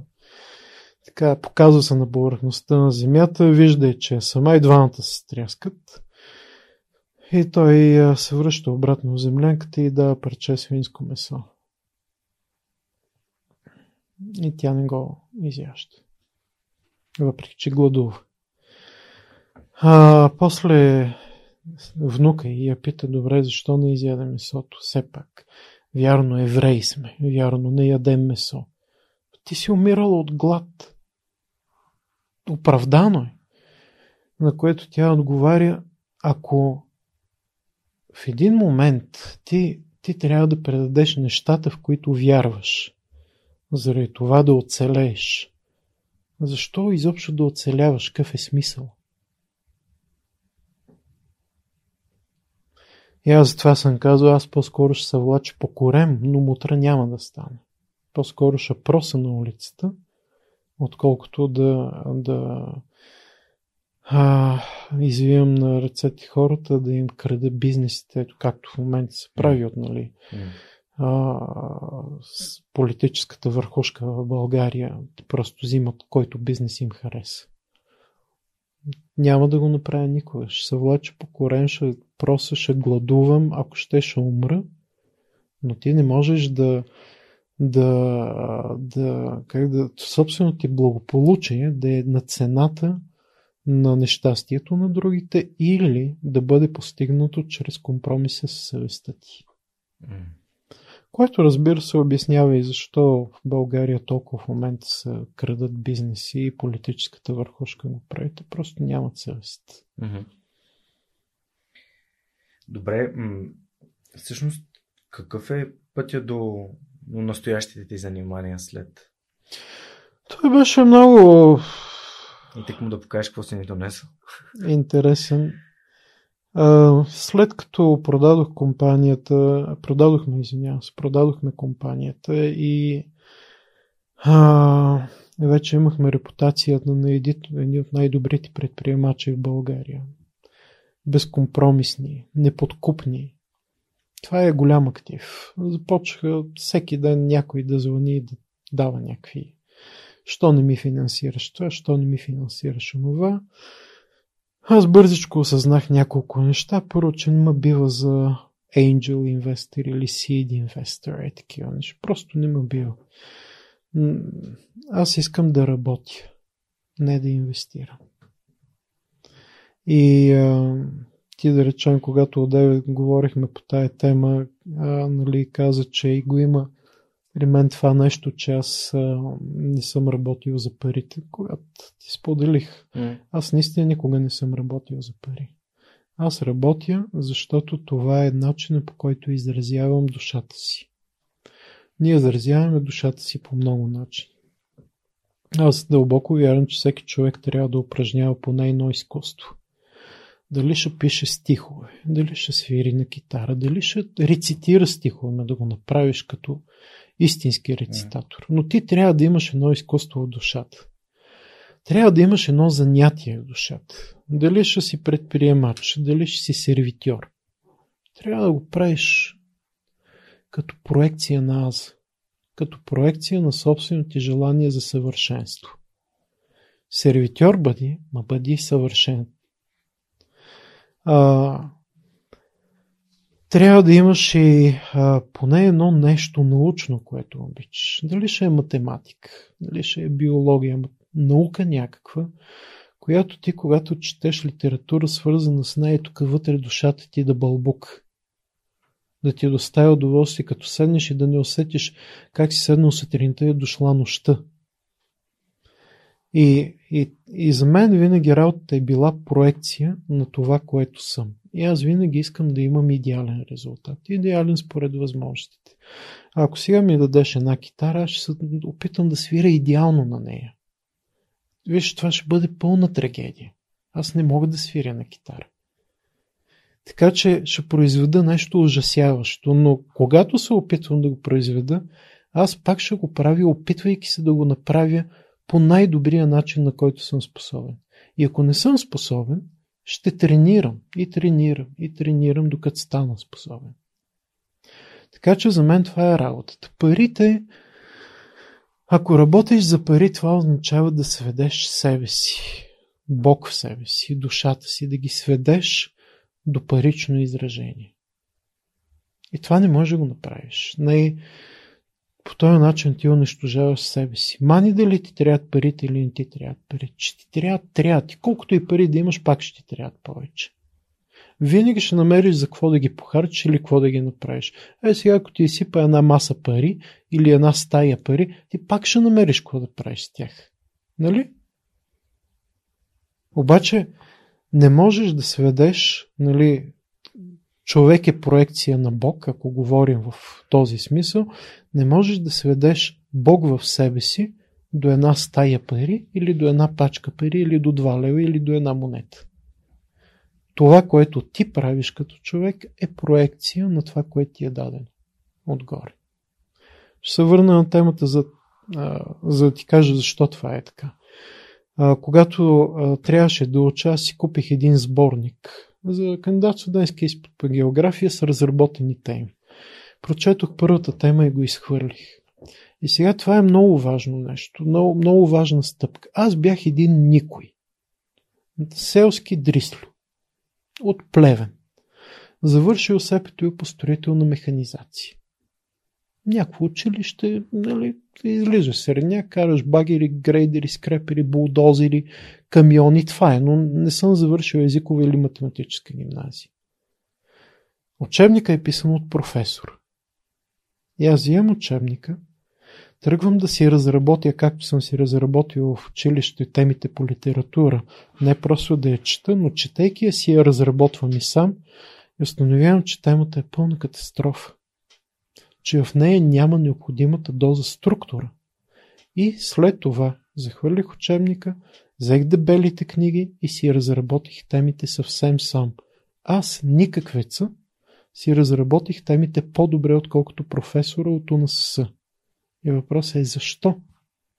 Отговорът е много прост. Аз съм роден с това. Аз имам силно развито систематично мислене. Както някои хора имат силно развито творческо мислене. На мен това ми е подаръка, когато съм се родил. Имам невероятно силно развито систематично мислене. Мога ли да взема това и да го сведа до една заплата? Не може, просто не е правилно. Така че това е причината аз никога да не съм работил за пари. Не, че не са ми трябвали, не, че не ги харесвам, да, много ги харесвам даже. Дай ми повече. Аз мечтая много неща, да, които мога да постигна с много пари и никой от тях не включва лична прокопсия. Повечето са като това, което ти правиш, но представи си го в много по-голям мащаб. Mm-hmm. Ама трябват десетки милиони. Да, как те, какво те отведе към здравословните храни?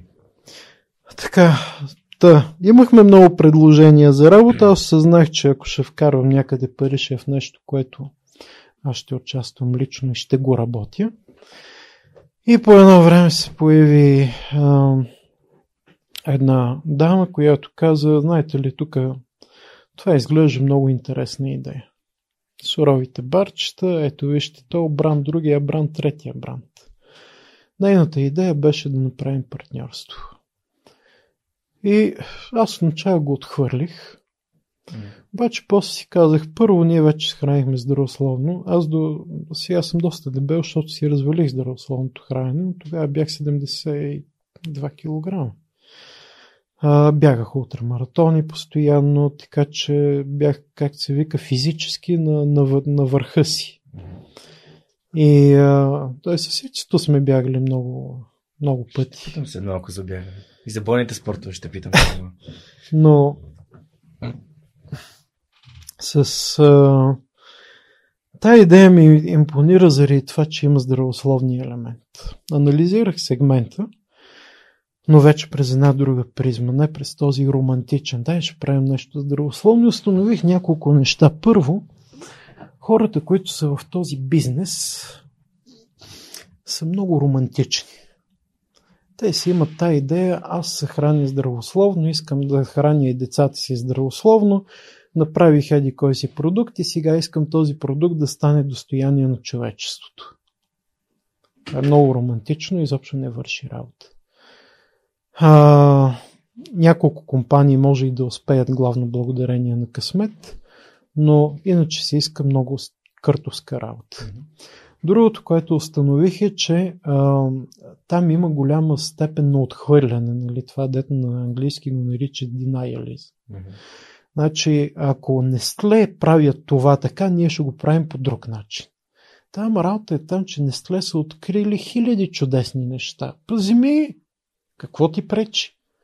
Сега като те знаят как се прави бранд, подкрадни от тях как се прави бранд. Да. да, няма смисъл да влизаш в... Заради това, че те а, произвеждат храни, които противоречат на твоята, твоите етични норми, не означава, че на тях всичко им е лошо. И а, между другото, ние направихме 2015 година корпоративна структура, която Нестле направиха в България няколко години след нас. Така че ги водихме, поне в нещо. А, и другото, което установих е, че той бизнес барчетът ще умре. Това, как го разбрах, бидейки здравословно храни се човек, ултрамаратонец, който има нужда от много големи количества храна, всъщност на мен ми писнаха много бързо. И установих, че а, той си стигна до извода, че а, да пия Кока-Кола ми писва много по-бавно или изобщо не ми писва, отколкото ако ям такива супер готини здравословни продукти. И си казах, ако да речем моят тъст пие Кока-Кола вече примерно 30 години и не му е омръзнала, а на мен тези барчета ми омръзнаха за 6 месеца. Какъв е този живота на този продукт? В глобален мащаб mm-hmm. говорим. Стигна до че това ще има много къс живот. От друга страна си казах, сега е момента да влезем в нещо, което се прави сравнително лесно, защото барчета се правят лесно, но да влезем по малко по-радикален начин, да влезем с повече пари, за да можем да създадем бариери за влизане. Докато в един момент ние се установим не като производител, един от многото, а като производителят. Това е единственото, което може да спаси в пазар, който вече залязва. И аз знаех, че залязва и бях 100% сигурен, че той ще има някаква а, стъпка, в, нали, ще остави някаква следа в този свят, но тази следа ще продължи да бъде нишова и то намаляваща нишова. И в момента в целия свят подобен род сурови барчета се делистват. Ние можехме да се възползваме от гребена на вълната, т.е. ти скачаш на гребена и след това използваш гребена, за да отскочиш на следващото ниво. И ние това направихме. А, аз никога не съм искал да бъдем възприемани като производители на барчета. Ние сме Несле. Просто тази компания, която ние имаме днес, след 25 години, ще бъде като Нестле. Тя ще произвежда всичко, ще има много брандове и а, ще има много провали. Точно както Нестле има много провали. Ние до сега сме ликвидирали поне 2-3 бранда, защото виждаме, че не стават. Ликвидирали сме десетки продукти, защото виждаме, че не стават. Това е част от успех. Много е важно да се провалиш и да не се притесняваш от провал. Много е важно и провала да не те се сипва финансово. Ние сме изключително параноични на тема финансова дисциплина. И ако говорим за предприемачество, което нали, е основната цел на този разговор, финансовата дисциплина е нещо, за което никога няма как да си прекалено параноичен. Колкото и да си параноичен, винаги ще е недостатъчно. Винаги. И ние от ден първи започнахме с изключително така висока степен на параноичен за финансовата дисциплина. И трябва да ти кажа, че на нашия, да речем, нашата нетна печалба на четвъртата ни година е по-добра от на който и да е конкурент глобален мащаб. До това води. Натрупани. Въпреки, че ние имаме едни от най-достъпните цени на пазара на нашите продукти. Въпреки, че те са най-достъпните, въпреки, че ние имаме най-добрите продукти на пазара. И всъщност какво имаш? Най-добрия продукт на най-добрата цена с финансова дисциплина. Крайният ти резултат е, че ние можем да си позволим да продължаваме да инвестираме без да се притесняваме. Ние доказахме, че бизнес модела ни работи. Аз сега мога да отида на пазар и да търся 5-10 милиона финансиране, за да минем на следващото ниво. Когато покажеш, че има как нали, модела да работи, може да намериш финансиране. Разкажи ми всъщност какво, кои са, какви са барчетата, какво представляват. Ще донеса от Ами, всички видове. ти сега на бара най-хубавото. Както забележаш, между другото, аз работя и това също е много важно от прием- предприемаческа гледна точка. Аз нося малко така семпло и освен това говоря, с- използвайки доста думи, които, нали, как се кажем, в високия език не се използват. И това всъщност са моите естествени отдушници. И, и всъщност е много важно човек да, да изгради отдушници, които хем ти, така ти канализират енергията, да не се напрягаш прекалено много, хем пък същото време ти помагат да, а, да, да останеш със акъла си, както се вика. Това е увесено барче. Никой в света не прави подобно нещо. Повечето увесени барчета са една класическа смес от а, увесени ядки. А, за съжаление, обикновено много ниско качествени. В увесените ядки има качество, както във всяко друго нещо. А, просто увесени ядки в България качествени не се внасят. Защото са прекалено скъпи, българския пазар не е платежоспособен. А, така че обикновено увесените ярчета, барчета са сравнително нискокачествени увесени ядки, захар и глюкоза и, и някаква ефтина мазнина от типа на рапично олио или слънчогледово олио. И най-накрая олиото и захарта залепват овеса, изпича се и готово. В тези, въпреки че по същество рецептата е същата, има мъзнини, въглехидрати и овесени ядки, ние ги правим с а, или с, овесен, а, с овесени ядки, които внасяме от Англия, които са изключително висококачествени. Дори мога да отиди вземи в магазина и аз ще ти дам и ти си ги сравни сам едно към едно да, да видиш огромната разлика. А, някакъв сироп, дали ще е сироп от агаве, дали ще е сироп от форми, дали ще е а, сироп от кокосов цвят, но трябва някакъв сироп, който да залепи продукта Мгм. и какаово масло. И най-накрая ги обвиваме в шоколадова кувертюра, а, която всъщност е изключително висококачествен шоколад от Швейцария. Ние си го внасяме сами. Всички суровини ги внасяме сами, защото държим да имаме контрол на качеството и да не минаваме през... Когато внасяш през някой друг, да речем, ако ползваме нещо с български вносител, ние не можем да имаме същия контрол на качество. Трябва той да го има. Той да го гарантира. Всички да гарантират по веригата. Да, а ние не искаме да имаме междинни звена между нас и производителя, не толкова заради цената, колкото заради контрола на качеството. А, те Candy Town е по-скоро Snickers и Марс държиш в момента.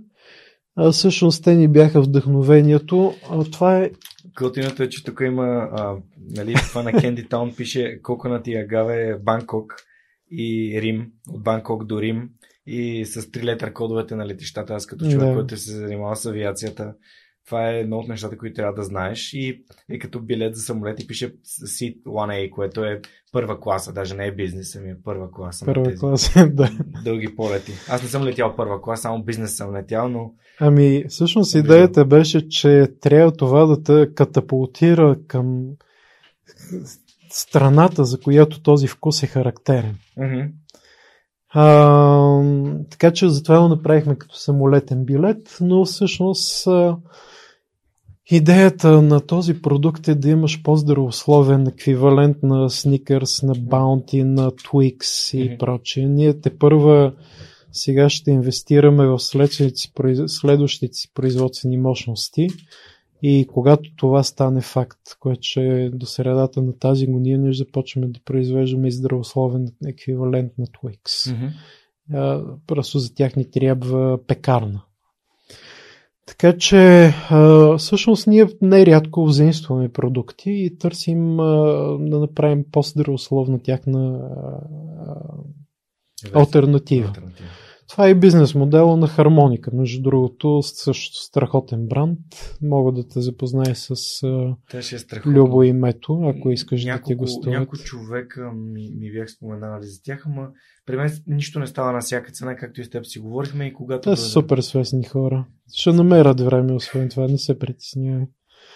После имаме протеинови барове, ето тези там, жълтото и лилавото. По-долу, не, не по-долу, е тези. тези. Да, тези протеинови барове, Ау, ау, имайте... О, готино. Основният Сега- ми проблем с, с, суров- суров- суровите барчета е, че няма достатъчно белтъци. И аз като човек, който се занимава с много интензивно с спорт, имам нужда мгм, и от бе- белтъци. Така че да, мога да те разкажа. тези са много тегави, защото с растителен протеин се работи трудно. Той всъщност а, е изключително неприятна за работа суровина в буквално всяко отношение. Грахов и ориз от протеини. Ние отделихме две години за да направим рецептата и когато го направихме, може да ти се струва невероятно, ние бяхме първите в света, които направиха вкусен протеинов бар. Наистина вкусен. Дори а, веге, да речем, на... The Barbarian. Много яко. Да. А, или а, протеиновите барове, които сме опитвали, когато сме ходили на изложения в Штатите, изобщо не стават за ядене. Така че това е в момента, който държиш е един от най-вкусните протеинови барове в света. Ще Само ще ти кажа за сравнение, че когато отивахме на изложение в а, Nature of Foods Expo в Анахайм, Мгм. 2019-2020 отпадна по обясними причини. А, големите производители от типа на Клиф, Клиф са е най-големия бранд за, за Nutrition Bars в Штатите, а, те дойдоха на нашия штанд, за да видят продуктите ни лично. И то дойде директорката им, която отговаря за продуктово развитие. И тя, и те са, между другото, американците са много открити хора, което аз уважавам. Нали, тя нямаше никакъв проблем да каже в изложението се говори за вашите протеинови барове и аз трябваше да дойда да ги видя лично. Така е, брехна му се ни види, гледай ти.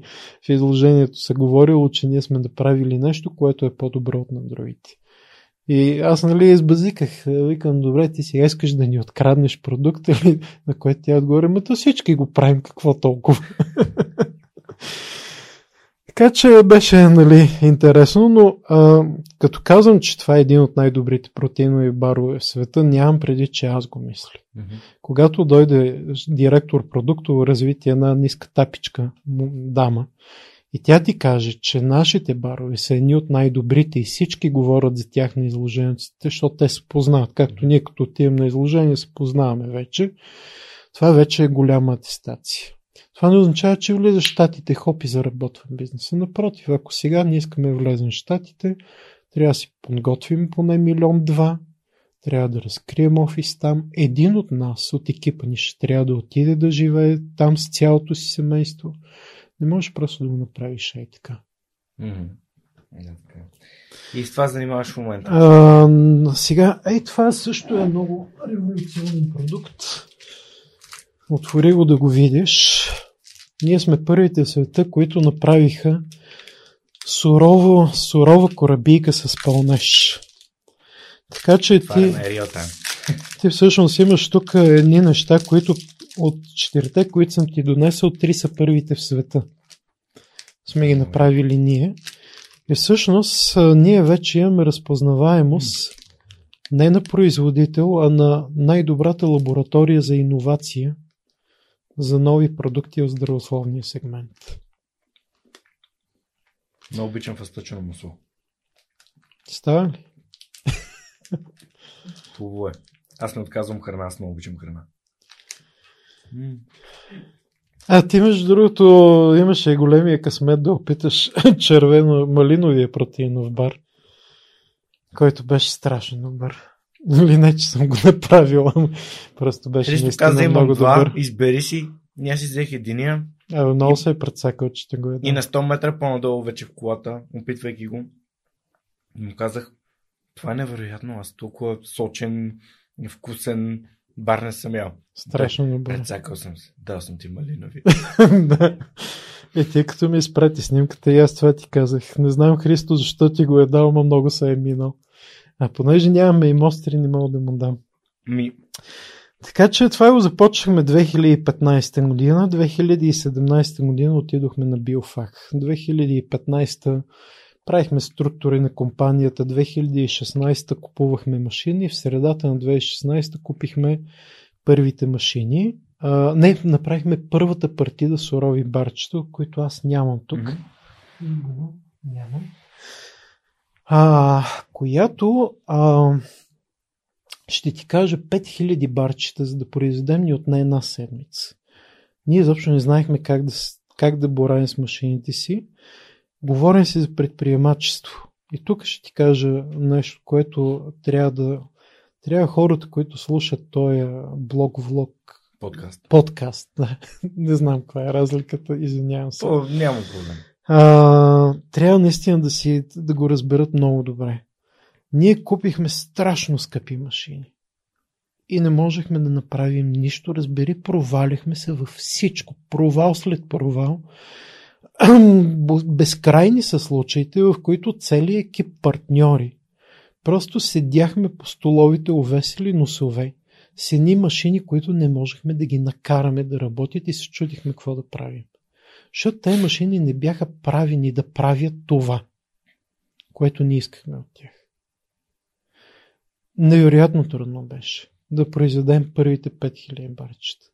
Отнени на целия екип 6-7 души, съборихме като прасета с тиква цяла седмица. Да произведем едни мизерни, нямаше и 1000 бройки на ден.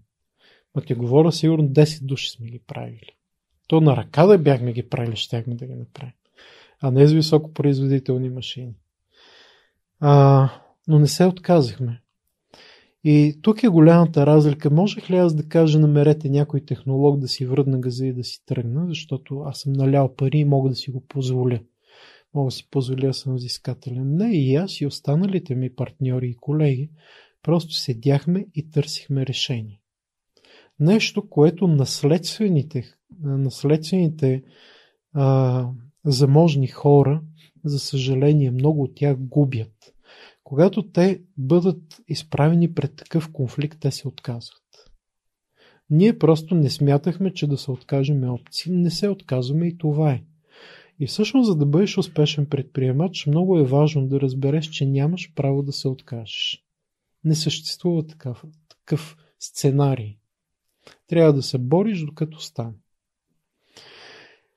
И стана. В момента производителността ни е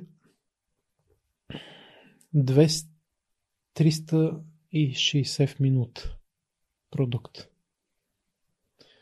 Което е между, нека да кажем, 30 и 50 милиона продукта на година. Сравнявай с тогава. Значи от тогава са минали 2016 ни 4 години. 2017 отидохме на Биофах и направихме фурор човек. Абсолютно феноменален фурор. Имахме, ако да речем, конкурентни на нас български брандове имаха штан 9 квадратни метра, ние имахме 30. Ако те слагаха някакви штанчета, малки дърви, ние слагахме едни огромни стени с продукта в голям мащаб. Изобщо, като маркетингово упражнение беше феноменално изпълнено. Идваха преподаватели от университети в Холандия, Швеция, преподаватели по маркетинг, които ни казаха, печове, това е страшно добро, как го направихте? И ние казахме, интуитивно го направихме. Аз никога не съм причел през живота си маркетинг. Никога. Всичко го направихме изцяло интуитивно. Смятахме, че трябва да го направим с вау, че трябва да е голямо, впечатляващо, скъпо, ако щеш. И се провалихме. Брутално се провалихме. Защо? Защото 2017 вече продуктите бяха започнали да бъдат делиствани. Много конкурентни брандове бяха влушили драстично качеството и в цяла Западна Европа суровите барчета имаха вече репутацията на нещо неприятно за ядене. И, и ние не можехме да накараме веригите да листват. Освен това, когато ние излязохме на пазара с много по-добър продукт от всички останали, на техните цени, това, което направиха всички е, че свалиха цените. И ги свалиха на половина. Ако те бяха, да, да речем, продавали едно сурово барче на 75 евроцента Xworks цена, те я свалиха на 40. Но на нас ни отне много месеци да разберем, че това е станало. И ти даваш една цена, да речем, от 80 евроцента и казваш, моят, моят продукт е малко по-скъп от конкурентния, но е много по-хубав нали, value for money. Mm-hmm. Съотношението е много по-добро. И, и навсякъде получавахме откази, защото ние не знаехме, че цените вече са слезли. Ние не го знаехме, защото ние не предполагахме, че конкурентните брандове са толкова глупави. Не го казвам със самочувствието на интелигентен човек.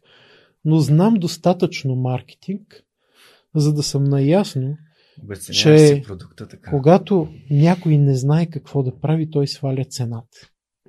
Всъщност в, в, в, в света на маркетинга това е последното нещо, което трябва да направиш.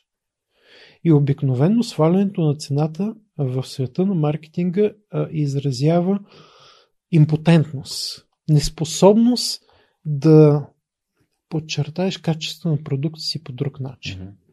По-добре го продавай на 75 цента и вкарвай 35 в маркетинг отколкото просто веднага да свалиш цената на 40.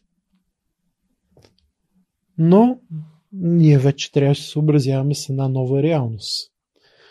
И в новата реалност ни беше така доста трудно, докато се появи първи голям клиент, който ни е, така ни подаде ръка, после втори, после трети, после пети, после десети. И колелото се завъртя. Между другото, ние ревизирахме цените съществено и си казах като на война, като на война. Вие искахте да водите ценова война, тогава аз ще отговоря на това съвсем друга политика. Аз ще направя продуктите ни най-достъпните на пазара. И тук има голяма разлика. Най-достъпните и най-ефтините са различни неща. Ние искаме да имаме най-добрия value proposition, което е отново Customer Experience спрямо цената, която клиента плаща за този Customer Experience. Mm-hmm. И си казах, ние ще правим най-добрите продукти и ще се опитаме да ги правим на най-добрата възможна цена, най-достъпната за клиента цена и в такъв случай ние ще бъдем лидер във всяко отношение. Ние всъщност преформулираме политиката си. Новата ни политика е, ние искаме да направим здравословните храни достъпни за всички. Не само за отбрана група здравословно хранище са upper middle class хора. Mm-hmm. Трябва всеки да може да я купува. Mm-hmm. И съответно ревизирахме абсолютно всички модели и сега сме да кажа, че се развиваме наистина много добре. Супер, ми пожелавам по пътен вятър. Нямам търпение да ги опитам, може би няма да са всичките на един ден. е, сега ти си имаш и помощник. да, да, да. Монката ще се включи. Усмихва се зад кадър. А, всъщност, нещата, които ми разказа, аз си водих много така внимателно записки и не исках да те прекъсвам, защото да, да. много готино хронологично успя да ни, да ни преведеш през твоята история. Първо искам да те питам, защо си донесъл точно тези две книги, кои две книги си донесъл? Сега... За да ги, от, да ги отметнем. Чакай, че той е микрофон. Прече да се...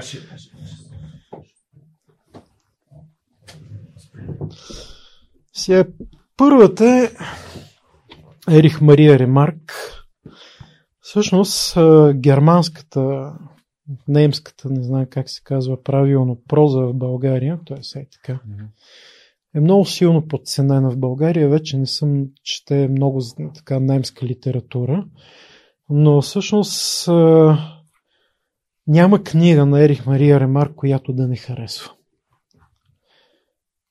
Време И- да живее, време да се И а, тези книги са. Аз, аз ги прочетох много рано. Обикновено това са книги, които се четат, когато човек израсне.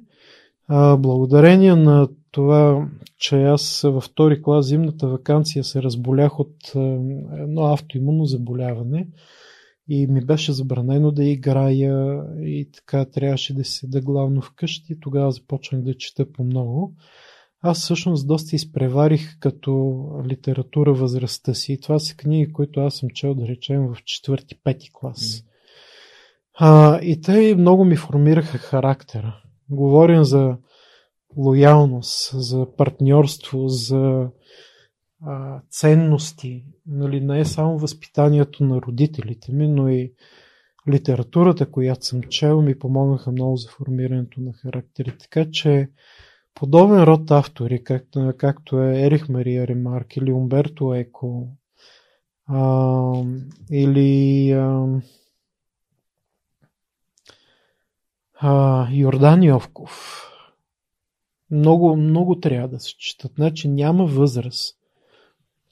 Това е моето лично убеждение. Няма възраст за, за подобен род автори, която е, коя- която да е прекалено рано или прекалено късно да ги четеш. Те автори трябва да бъдат четени през целия живот. Регулярно трябва да се връщаш към Ерих Мария Ремарк или към Умберто Ейко или към Йовков или към Елин Пелин или към Захари Стоянов или Иван Вазов. Нали, ако говорим за българските, да се връщаш и да ги препрочиташ. Друга литература, която също намирам за изключително поучителна е а, Библията. Аз не съм чел никога Библията, между другото. Чета части от Библията и особено често чета тълкования на Библията. Тоест аз чета Библията през тълкованията за нея. Както е тълкованието, да речем, на Изак Азимов. А На, той, той е излязло в два тома, ако не се лъжи. Стария и Новия Завет. Библията има толкова морални уроци и, и противоречия, които представляват и интелектуална загадка, и морална загадка. Пример, аз спомням преди години, ще ти кажа нещо. Много се чудих дали да изневерявам на жена си или не. Смятам, че всеки човек минава през... Не, не всеки, това е обобщение, но повечето хора минават през тази морална дилема. Аз вече бях семейен, имах дете. И а, стигнах до извода, че всъщност не трябва. Обаче, а, извода беше, между другото, четох и какво мисли науката по въпроса, и какво мисли религията по въпроса, и какво мисли философията по въпроса. Търсих отговор отвън. И най-накрая намерих отговора отвътре, както винаги, и той беше много прост. Ако нея няма да я нарани, може би. Обаче, ако ще не я нарани, тогава отговорът е не. Това е, много е просто. Не можеш да правиш нещо, което да наранява най-близкият ти човек, човека, който е дарил с три деца. А, но тогава, когато имах той, това интелектуално предизвикателство, другия въпрос, който търсих е и какво е изневяра. И много търсих отговора в Библията. М. И в общи линии отговорът е много, много неприятен за нас, модерните хора. Изневяра е да погледнеш друга жена с ластиви очи. Пожелаеш ли вече си изневерил точка? В този контекст ние живеем в много трудно време. Както се вика, само като се разходиш Само тук момент. по Славейков и вече си изневерил около да си, 300 да си изтрие 400 инстаграма в момента. А, в края на края всичко опира от това да останеш верен и лоялен в душата си. А, другата книга е The China Study. Я да видим. Това е много важна книга, бих казал епохална книга на Кембъл, който прави 30 годишно проучване, защото ние храната преди 100 години е била въпрос на има един вид. При 100 години въпросът е бил дали ще ям. След това въпрос става какво ще ям и след това въпрос става къде ще ям. Ние наистина живеем в едно луксозно време, в което не се налага за огромна част от нас да мислим за храната си.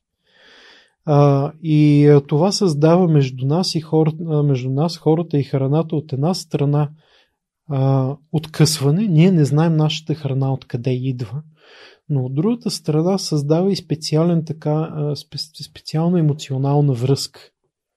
Ако до преди 100 години е било нормално да кажеш някой не яш месо е вредно и той няма да ти съсърди, в момента храната ние я възприемаме толкова емоционално, че ако кажеш аз съм веган, другия моментално се чувства длъжен да ти отговори с нещо, защото считат тебе за отрицание на него. Тоест има тая, емоцион, тая емоционална привързаност, която нали, най-рядко стига дори до вербална агресия. И, а, и храната започва да играе много важен елемент в нашия живот. И Колин Кембъл всъщност се опитва да отговори на едни дефицити, които медицината не може да отговори, или антропологията не може да отговори. Всъщност, кое е нормално да ядем? И най-накрая след тези 30 години проучване той систематизира всичко в тази книга и казва, ние не сме, ние сме опортунисти. Нали? Човека е оцелял, защото е опортунист. Той може да яде всичко. Ние можем да ядем месо. Лъва не може да живее над трева и Елена не може да живее на месо. Те са много твърдо детерминирани. Тяхната така наречена метаболитна карта – която е нещо, което кара организмът ти да знае как да разгражда, какво да прави и така нататък, тя е много твърдо специфицирана, много хардкодирана. А, нашата е също хардкодирана. Между другото, ние нямаме кой знае какъв, какъв избор. Ние не можем да ядем редица храни, които за нас са отровени, за други животни не са отровени. Така че ние сме хардкодирани, обаче ние сме хардкодирани в много по-широк мащаб. Mm-hmm много по-обхватна ни е карта. Можем ли да ядем месо? Можем. Този отговор, тая книга не търси отговор на въпроса дали можем да ядем месо. А, а коя е най-добрата диета, за да процъфтяваме, а не да оцеляваме. И това е голямата, голямата дилема, която се търси. Процъфтяване срещу оцеляване. Ние можем да оцеляваме с много неща, но процъфтяваме най-добре с растителна храна. И редовно нали, някакви или стари изследвания, или непълни изследвания се хвърлят на, в общественото внимание, като едва ли ни дефинитивни, че човека е бил ловец-събирач. Това изобщо не е вярно. Човека е бил главно събирач. Споредично ловец. И а, всъщност Колин Кембъл дава отговор на редица въпроси по научен начин. А, затова изчитам за фундаментална книга в това отношение. Защото тя търси въпроса не в медицината, където се гледа, дай ще видим сега това, дай ще видим това, малко по-изолационистки, както нали, Колин Кембъл самия дава примера, връзват ти, връзват ти очите и ти пипаш един слон и трябва сега да разбереш това какво е. Да, хубот да, ли, крак ти ли, няма, пашка ли, да. да. Значи там по-скоро той казва, дайте се дръпнем малко назад и да свалим превръзката от очите и да го видим какво е аджеба това нещо. Слон ли е, жираф ли е, лъв ли е, нали? Това е начин да го разберем. А, и, и просто ми попадна тая книга, но пак казвам, имам хиляди книги, които бих могъл да препоръчам. Супер. Ами да, книгите са много важни. Благодаря, че препоръчат тези. Съответно, The China Study и Ерих, Ерих Мария Ремарк с а, а, да се живее, като да се мре. Всички, няма значение. Да, значи okay, там не можеш да сбъркаш. Супер. Но има един филм, който искам да да засегна. Да, освен книги. Аз като, като те видях сутринта с а, буса, реших, че си донесъл всички книги. Така. Не. Ние сме голямо семейство, имаме нужда от голяма кола. Да, За... а кой, Това е. Кой е филма? Има един, аз дори не знам дали а, вие сте го хванали този филм или сте били прекалено малки. Нали, това не искам да звучи като патронизиране някакво, нали, но имаме разлика в възрастта.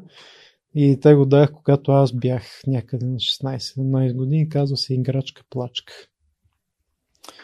Ако не си го гледал, няма да е лошо да го гледаш. Всъщност, историята е, че един войник от английската армия е заловен от, от Ирландската републиканска армия. Говорим за времето, в, което, в което Ира беше активна.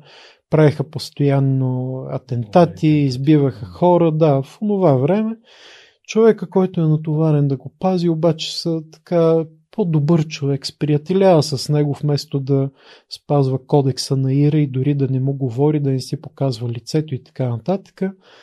Обаче английската армия напада базата на Ира, той го пуска да се спаси. Парадокса, разбира се, е, че БТР на английската армия убива собствения войник, той изкача на един път и БТР го блъска. И а, обаче този, а, той мисля, че го играе, как се казваше този, дето играеше шотландския диктатор, дето има едното му око е леко затворено. Уиткър, Форест Уиткър. Форест Уиткър тогава те първа прохождаше като актьор. Блъсна го БТР и умря, но той му каза, моля ти се, ако нещо стане с мен и не си тръгна жив, отиди и намери моите приятелка Джил и, и просто и кажи. Остави снимка, каза, че Джил е сервитьорка. Продължаваме нататък. Разбита е базата. Всички са пръскати с цяла Великобритания, за да не им бъдат фанат дирите. И той отива и намира Джил. Този войника тях... отира, който... Не, войника вече... Да, войника отира, да. Намира Джил и стават гаджета. Да видиш ти една готина мадама. Идва вече момента за първата, първата нож, в която те нали, ще станат и интимно близки. И, и той установява, че Джио има пенис. Отидя се издрай в мивката. И се оказа, че никой от тях не е наясно, т.е. онзи не е казал, че Джил всъщност е травестит. Той не е знаел. Джил не е знаела, че този не знае боеца, че е тази ситуация. След което вече fast forward шефката на този го кара да извърши един атентат, той отказва, тя отива да го застрели или да му се кара, защото в, рамки, в бойните редици на Ира наказателните отряди нямат право. Джил влиза и Джил хваща по някаква случайност там в рамките на някаква схватка между тримата шефката, боеца и Джил. Джил хваща и застрелва шефката. И той седи и гледа. Чуди какво да прави. Джо ще влезе в затвор. Чуват се вече полицията. Той взима пистолета, обарва го хубаво, пуска го на леглото и казва върви си. И Джил си тръгна. И той влезе в затвора. И след това Джил постоянно му е души. Филма с това започва и с това свършва. Та е готини крака дълги. Токчето цък, цък, цък, цък в затвора. Всички затворници е фил, фил свирка там. И Джи отива при него и той казва, нали ти казах да не идваш? Той каза, да, бе. Ще идва. Това е. И а, всъщност там се разказва и приказката за Скорпиона и жабата. И той всъщност разбира, че влиза в затвора, защото това му е природа. Той си дава сметка, че ако Джил влезе в затвора, yeah. ще умре. Не може един травестит да преживее затвора и да излезе нормален. Той си казва, освен това, Джил е невинен по същество или невинно по същество, да, тя е дръпнала спуска, mm. но тя участва в една къвга, в която няма реално участие. Mm-hmm. И тя го прави, за да го защити него. Той си казва, по-добре аз да вляза в затвора, отколкото mm-hmm. тази. И всъщност за мен този филм винаги е бил най-върховното проявление на доброта. Но това да направиш нещо крайно, за да помогнеш на другия, да не преживее той нещо крайно. Това е което родителите правят за децата си. Ти ако имаш дете, ти си готов да умреш, да направиш нещо крайно, но детето ти да оцелее, за да го предпазиш от нещо крайно. Така че е този филм, въпреки че той е много такъв хомосексуален такъв mm. филм, нали? Аз даже мисля, че беше някой много известен не знам колко че се стана. Сега ще използвам International Movie Database, аз за, за това се пресегна. Сега ще ти кажа, този, който направи 28 дни по-късно или Trainspotting. Този британец, как се казва? Монката е по киното тук. Той е... Trainspotting, я виж. Режисьор. Той е ирландец, между другото, май. Не е, не е англичанин. Играчка плочка на английски. Crying Game. Та, между другото, песента към филма също е много хубава, The Crying Game. Никога не съм знал, че така е играчка плочка на английски. Uh, The Crying Game 92. Mm-hmm. Филма предизвика скандал в България. Дани Бойл. На Дани Бойл. Да. Предизвика скандал в България, защото дублера за Джил бяха взели мъж, а той трябва да е жена по принцип. Mm-hmm. Форестовите Режим Бродбенд. Яко. Ами ще го изгледам. Знаеш кой е моят любим филм? Кой? 12 Angry Men с Хенри Фонда. 12 ядосани мъже. Гледал ли си го? Гледал съм го, обаче даже тях да го гледам пак наскоро, обаче съм го забравил напълно. Ами едни ам, в, по темата с добрите хора, 12 заседатели влизат след нали, първата сцена във филма е как Чакай, той нямаше ли зала, същия на това на... Има на Руснака. На... Не Кончаловски, ами кой беше? Как казва този? Тарковски, не. не. Михалков, на Никита Михалков, Михалков има да. такъв филм, който пак се казва май 12. Той се казва май само 12. Да. И, Значи аз този съм гледал. и един човек, който е така малко критично мислещ, също 11, които са това детето да бъде Емоционални, да. да, осъдено на смърт и там на затвор, той им започва да, да разсъждава и да им показва, че всъщност те имат някакви убеждения и предубеждения, с които могат да... Не- И а, тази вътрешна убеденост, нали, както и за, както каза и за, а, нали, за растителноядството и за а, нали, филма, който използва преди малко като пример за хомосексуалността и това, че всъщност м- нали, като сложиш един етикет, той този етикет провокира някакви реакции. Но ако се абстрахираш от етикета, хората се делят на добри хора, хора с морални ценности и без такива, както преди малко даде Да. примера и за настоящото управление за жалост. Подкаст е политичен, но примерът ти беше удачен. Аз не мога да бъда политичен. Да, а, и, и всъщност ам, хората са или имат ценности и морал, или ги нямат.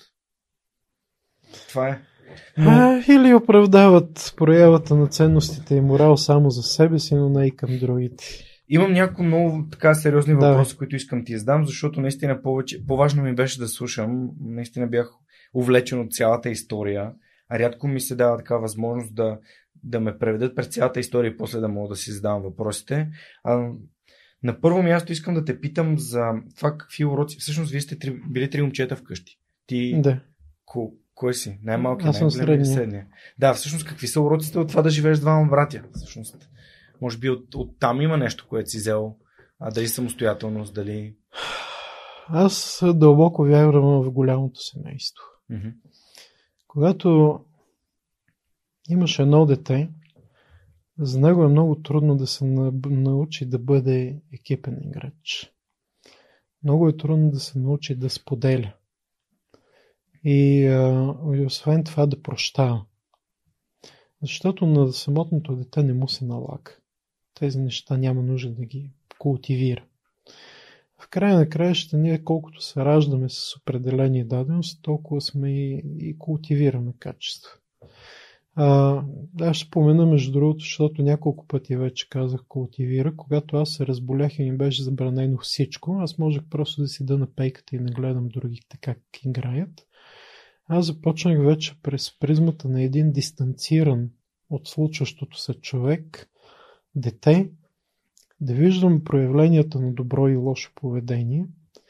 И още тогава бях втори клас, на 8 години съм бил, се зарекох, че винаги трябва да продължавам да полагам усилия да култивирам в себе си качествата, които са добри и носят добро и ми харесват, и да а, елиминирам качествата, които са лоши или носят лошо или не ми харесват.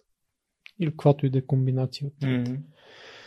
а, така че а, аз твърдо вярвам в това, че ние култивираме, ние се култивираме от средата, но ние можем и да култивираме сами себе си. Защото в тази среда, ако аз позволя средата сега да ме култивира, за мен е много лесно аз да се интегрирам с съвременната политическа върхушка. Аз имам начините да го направя, имам контактите, средствата, мога да и донеса нещо, защото съвременната политическа върхушка всичко е въпрос на имане, на вземане и на даване, на обмяна. Аз имам какво да допренеса на Търговия. тая и съответно имам какво да се възползвам. Но това, което не ми позволява да го направя, култивираното ми усещане за справедливост, честност, достоинство, за правилно и неправилно. Така че средата създава определена култивационна, определени предпоставки, Почва. но там и ти метафора. сам трябва да почва там, ти сам трябва да решиш кое ще приемеш и кое няма М. да приемеш. И това, което ти харесва да го увеличаваш, и това, което не ти харесва да го намаляваш. Като причата за добрия и лошия вълк, не? кой ще победи? Този, който храниш. Да, точно така. И с братята ми това, това до голяма степен са безценни уроци. Аз винаги съм вярвал в голямото семейство. Другото, в което вярвам по отношение на семейството и на големината на семейството и което аз се опитвам да, да помогна на, на, на моите деца, е, а, имах едно наблюдение, ти си, си чувал за евреите. Знаеш, евреите са известни с това и онова, те владеят света и така нататък. Част от това е така. Истината е, че наистина има изключително богати еврейски Мгм. фамилии. Истина е, че примерно 15 век евреите са били Първото гето е създадено в Венеция, ако не се лъжа, за да бъдат изолирани евреите от останалите. Тогава възниква думата гето. А, тоест, през по-голямата част от, от развитието си еврейския народ е, е живеел страшно мизерен живот. Обаче, погледни да речем Екзодус. Прочети как те създават еврейската държава и ти ще видиш един урок, който не е урок на хитруване а, или урок за мишкуване или нещо такова. Също ти ще видиш урока, все едно четеш историята на българския народ между а, 1850 година та до 1950 година. Урок за героизъм, за заедност, за национална кауза и доктрина. Свобода, равенство, братство. Нали? И всъщност стигнах до извода, че а, типичният за евреите начин на живот, големи, сплотени семейства с много деца, в които фундаментален принцип е ти не може да си добре, ако брат ти е зле. Не може. Ако брат ти е болен, ти трябва да седиш и да му попиеш под от челото. Ако брат ти няма, ти трябва да му помогнеш да има. Всъщност, ей това е, което явно дава на тях някакво предимство. А на мен много ми е смешно, когато някой мрази евреите. Аз честно казвам, ако те хора са показали като народ, че могат да направят такова нещо, че па да дойдат да ни управляват, да ни покажат, да ни припомнат как се прави това нещо, защото и ние сме го имали. Мгм. И всъщност аз дълбоко вярвам, че семейството трябва да е голямо и трябва да е сплотено. Братята и сестрите трябва да се държат като за, един за друг абсолютно неразривно. Абсолютно. Не трябва нищо не може да застане между брат и сестра. И когато едно семейство е толкова здраво и започне да гледа и на останалите семейства по същия начин, получаваш народ и нация. И той става силен. В момента ние биваме управлявани чрез разединение. Да, така. е. Това е което правите и патриотите, което прави и Доган, това е което прави и Борисов. И те си мислят, че те ще излезат от това нещо сухи. Нали, ти ще влезеш в кочината при прасетата, в, в лайната и няма да се изцапаш. Те не си дадат сметка, че това, че са страшно богати, няма да ги спаси. Защото разложението, което нали, това е една ръка, не може да чакаш, че то пръша гангреняса и ти ще си наред. Да, да, да. Да, а те си мислят, че е така. Те си мислят, че той пръша гангреняса, защото те го гледат някакси, ей така го гледат през една... Е така го гледат, някакси казвам, то пръст не е мой. Нека гангренясва. Това е съдебната система, нека мре. Добре, а всъщност тук като каза големи семейства, естествено аз не мога да не мина към бойните изкуства, защото там са големи семейства. Реално Да, там е така е. Дисциплина, вие се, реално се биете, Приятелства се изграждат. Да. се изграждат много, много близки контакти. А с какви бойни изкуства си се занимавал? Аз започнах с карате до Шотокан. а, Един много глупав инцидент прекрати тренировките ни там, защото и треньора не се отнесе особено адекватно, когато стана този инцидент. Откраднаха ни дрехите в съблекалнията, той вместо с кола и ние сме, е, това е зимата, вечер, ние се прибираме с кимона от тренировки от единия край на града до другия пеша. А, той вместо да каже, момчета, дайте ще ви закарам. Нали, да не се притеснявате, да не стане нещо по пътя и така нататък. А, той ни е такова, той просто ни остави да се приберем, което беше много детинска постъпка. А, и тя беше достатъчна, за да разберем, че ако някой ще ни учи на, на боен морал, защото бойните изкуства са преди всичко изкуства. Те са изкуства. Философия. Нали, ако, ако този човек не разбира изкуството на бойното, значи не, е за, не сме за едно. Ти си бил с братите. А, да. А, после аз продължих сам да тренирам. Първо с приятели, които бяха по-напреднали от мен. И изведнъж ни изпадна един треньор, който беше дошъл от Канада, Краси, който беше невероятно добър, феноменално добър. И с него станах много добър много бързо. И а, освен това вече в един момент завърших летата. Аз рутинно тренирах по 12 часа на ден. А, като от тях примерно от 5 часа бяха загряване. Аз можех да правя шпагатите, без никога не съм имал нито една травма. Дори леко разпъване, както правят в като ходиш тренираш, примерно гимнастика, лека атлетика или балет, ги разпъват на сила. Аз се разпънах много добре, много хубаво, но примерно никога не съм бил краси, той правеше включително скорпион, знаеш, Да. се огънеш кръка назад. Краси беше страшно добър и, а, и ние самите бяхме много така сплотена група, много хубава група се, се образува. Какво си взел там? От бойните спорта. Ами, виж, най-вече, а, как ти кажа, самочувствието, че физически мога да направя нещо. Аз започнах да тренирам бойни изкуства много късно и това мина през един много, много тежък момент за мен. Не беше дълъг период, но беше, траеше седмица. Защото лекарите ми бяха казали, че ако занимавам с физическа дейност, болестта може да се върне и ако рецидивира, не е, нямам добри изгледи да оживея. И, и, и аз растях с това много години. Цялото ми детство, съществена част от детството ми мина по този начин, между 2 и 8 и 9 клас. И в един момент си казах, по-добре да умра млад, обаче да водя някакъв пълноценен живот, отколкото да, да живее един живот на инвалид. И тогава се записах на бойни изкуства, започнах да тренирам. И, и знаеш, това, е, това винаги съм го имал до ден днешен. Аз вярвам, че живота ми е много кратък, мога да го загубя утре и всичко, което го правя, го правя като за последно. Буквално като М. за последно. И, а, и също това караше много да ценя удоволствието от бойните изкуства и самото използване на тялото ми, на ума ми, на рефлексите, беше наистина така, за мен беше пробуждащо. Не бях изобщо се, упражнявал физически.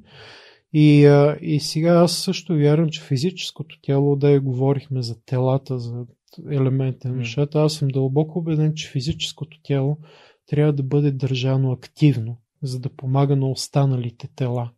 да се чувстват добре и, и а, това беше много важно за мен тогава. А, всъщност, ако ти си започнал късно, аз започнах на 33 години с бразилското джуджицу. Ага. Така че... Е, там.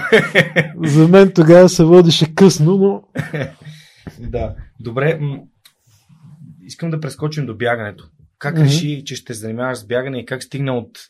Откъде стигна до ултрамаратон? Защото ултрамаратон това са поне 60 кг, а, 60 км бягане.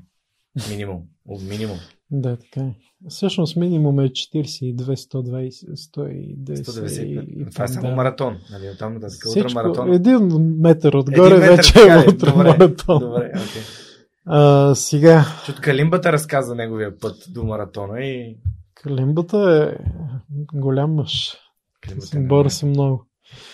А, той да, той е между другото много добър пример за, за, за положително въздействие. А, между другото, ако не си се видял с благовеста Пугиова, непременно трябва да се Да, видиш ами. Благовест се познавам от едно събитие, но тя мисля, че имаше детенце и не съм... Може би вече може. Значи Да. се познавате отскоро, защото то скоро направи една година. Ами може би Може- от даже може и да няма. Да, подари ми книга, знам, знам за... А, с нея, за мен тя е най-големия пример, най-светлият пример. Да. Признавам си, аз ако има един човек, към, към който изпитвам безгранично възхищение, това е Тя. Нали, харесвам калимбата много, обаче калимбата работи с хора, които имат избор. Благовеста работи с хора, които нямат избор. И тя им дава избор. Супер. И за мен това е много важно нещо. Аз се опитах да бъда част от а, нейното нещо, но просто не можах. М. По много причини, но не можах да стана част от това. Нещо, за което винаги се чувствам малко като, а, като ощетен. Една, една голяма мечта, която не съм успял да сбъдна. Но ще намеря начин някой ден да, да сбъдна и това нещо по друг начин. А, но да се върнем на въпроса. Бягането. Бягането. Значи аз като направихме джет, даже още преди това с Торко, качих много килограми. Това заболяване от втори клас, което споменавам вече няколко пъти, то ми разбазика тотално метаболизма до ден днешен и така. Аз нямам контрол върху кортизола и не мога да се контролирам когато ям. Аз мога да ям докато почна да повръщам. Буквално нямам усещане за ситост. Мгм. Станах 120 кг през целия джет. Бях 120 кг, хората ме знаеха като онзи дебелия флегматичен, но страшен. И, и когато най-накрая напуснах компанията, излязох си от депресията и 2008 година, а, започнах да правя следващото начинание и установих нещо много, много ужасяващо установих, че не съм станал по-спокоен човек. Аз вече бях обиколил почти целия свят. М. Имах вече щастливо семейство, всичко беше зад гърба ни. Най-тежкият период беше зад гърба ни. И въпреки това не, усет... не, не бях щастлив. И една сутрин просто събудих и казах на Ива, аз от днес ставам вегетарианец.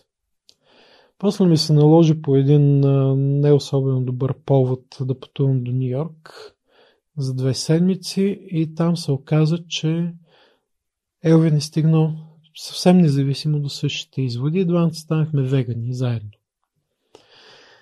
И а, си, че две седмици след като станах веган, една сутрин се събудих и, а, но пак казвам, това е защото аз имах всичко, бях обезпечен в живота си, всичко им беше добре и не чувствах това, което трябва да чувствам. Чувствах щастие, не чувствах спокойствие.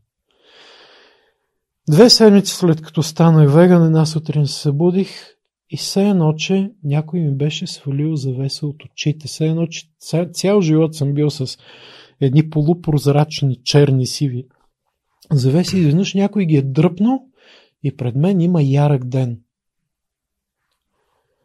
Беше изключително преживяване. Аз не знаех, че може да бъде. Събудих се, както съм събудил, когато бях дете, когато ти не ставаш, ти се катапултираш от леглото и цял ден правиш нещо. И никой няма, няма сила на света, която може да те спре. Ние, когато бяхме деца, бяхме така. Нямаше електронни игри, ние обикаляхме по реките да ловим риба, знаехме къде се събират елените и ходихме там, за да ги наблюдаваме, гонихме птици и зайци и така. Буквално това беше нашето детство. Изключително динамично. И аз се събудих и се почувствах така и не се бях чувствал така от сигурно 20 години, 30 години, може би. Мгм. И трябваше да правя нещо с тая енергия. Това е. Аз не станах, дори не отслабнах толкова, защото станах бегач. Аз станах бегач, защото трябваше на някъде да канализирам тая енергия. И една вечер, няма да я забравя, просто то валеше дъжд. Проливен дъжд. Аз имах едни много смотани маратонки. Не знам. Те са хубави маратонки. Ма страшно базови маратонки там. Аз не разбирах нищо от бягане. Не знаех какво е бягане, не знаех какво е трейл и така нататък. И обух маратонките и казах, на вас излизам да бягам. И обиколих студентски град. 4 км. Това беше едно моткане, беше катастрофално, обаче като се прибрах, ма мокър аз, като излязох от блока, буквално 20 метра по-нататък вече бях вир вода. Обаче се прибрах страшно щастлив. И това беше началото. Чак 2012 се пуснах на първия маратон, Виенския маратон, който направих едно схващане и го направих за 4 часа и 17 минути, въпреки че можех и за 3,5. Имах силите за 3,5. Всичките ми тренировки преди маратона, екстраполирани, показаха, че може, но там има към стадиона се прави един завой, ма се хвана дясното Съжалявам брутално, все едно, че някой както бягаш и ту удря всичка сила е тук в ей тези гавачите на бедрото.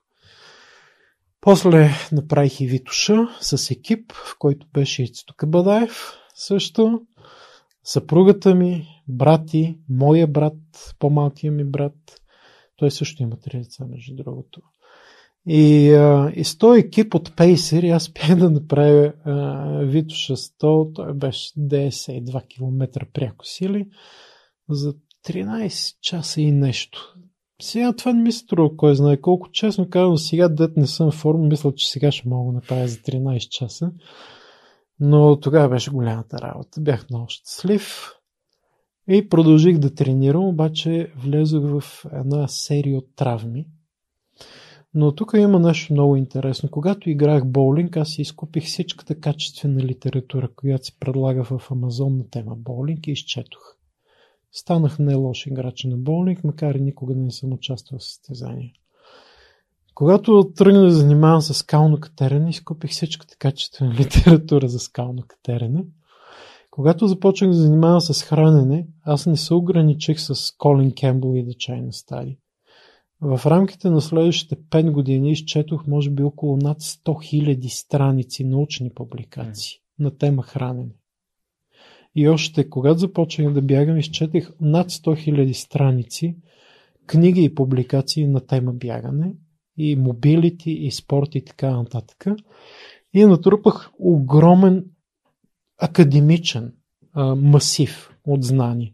До ден днешен бегаческата общност постоянно ми звънят хора, еди, какво си можеш да ми кажеш какво да прави, аз им казвам.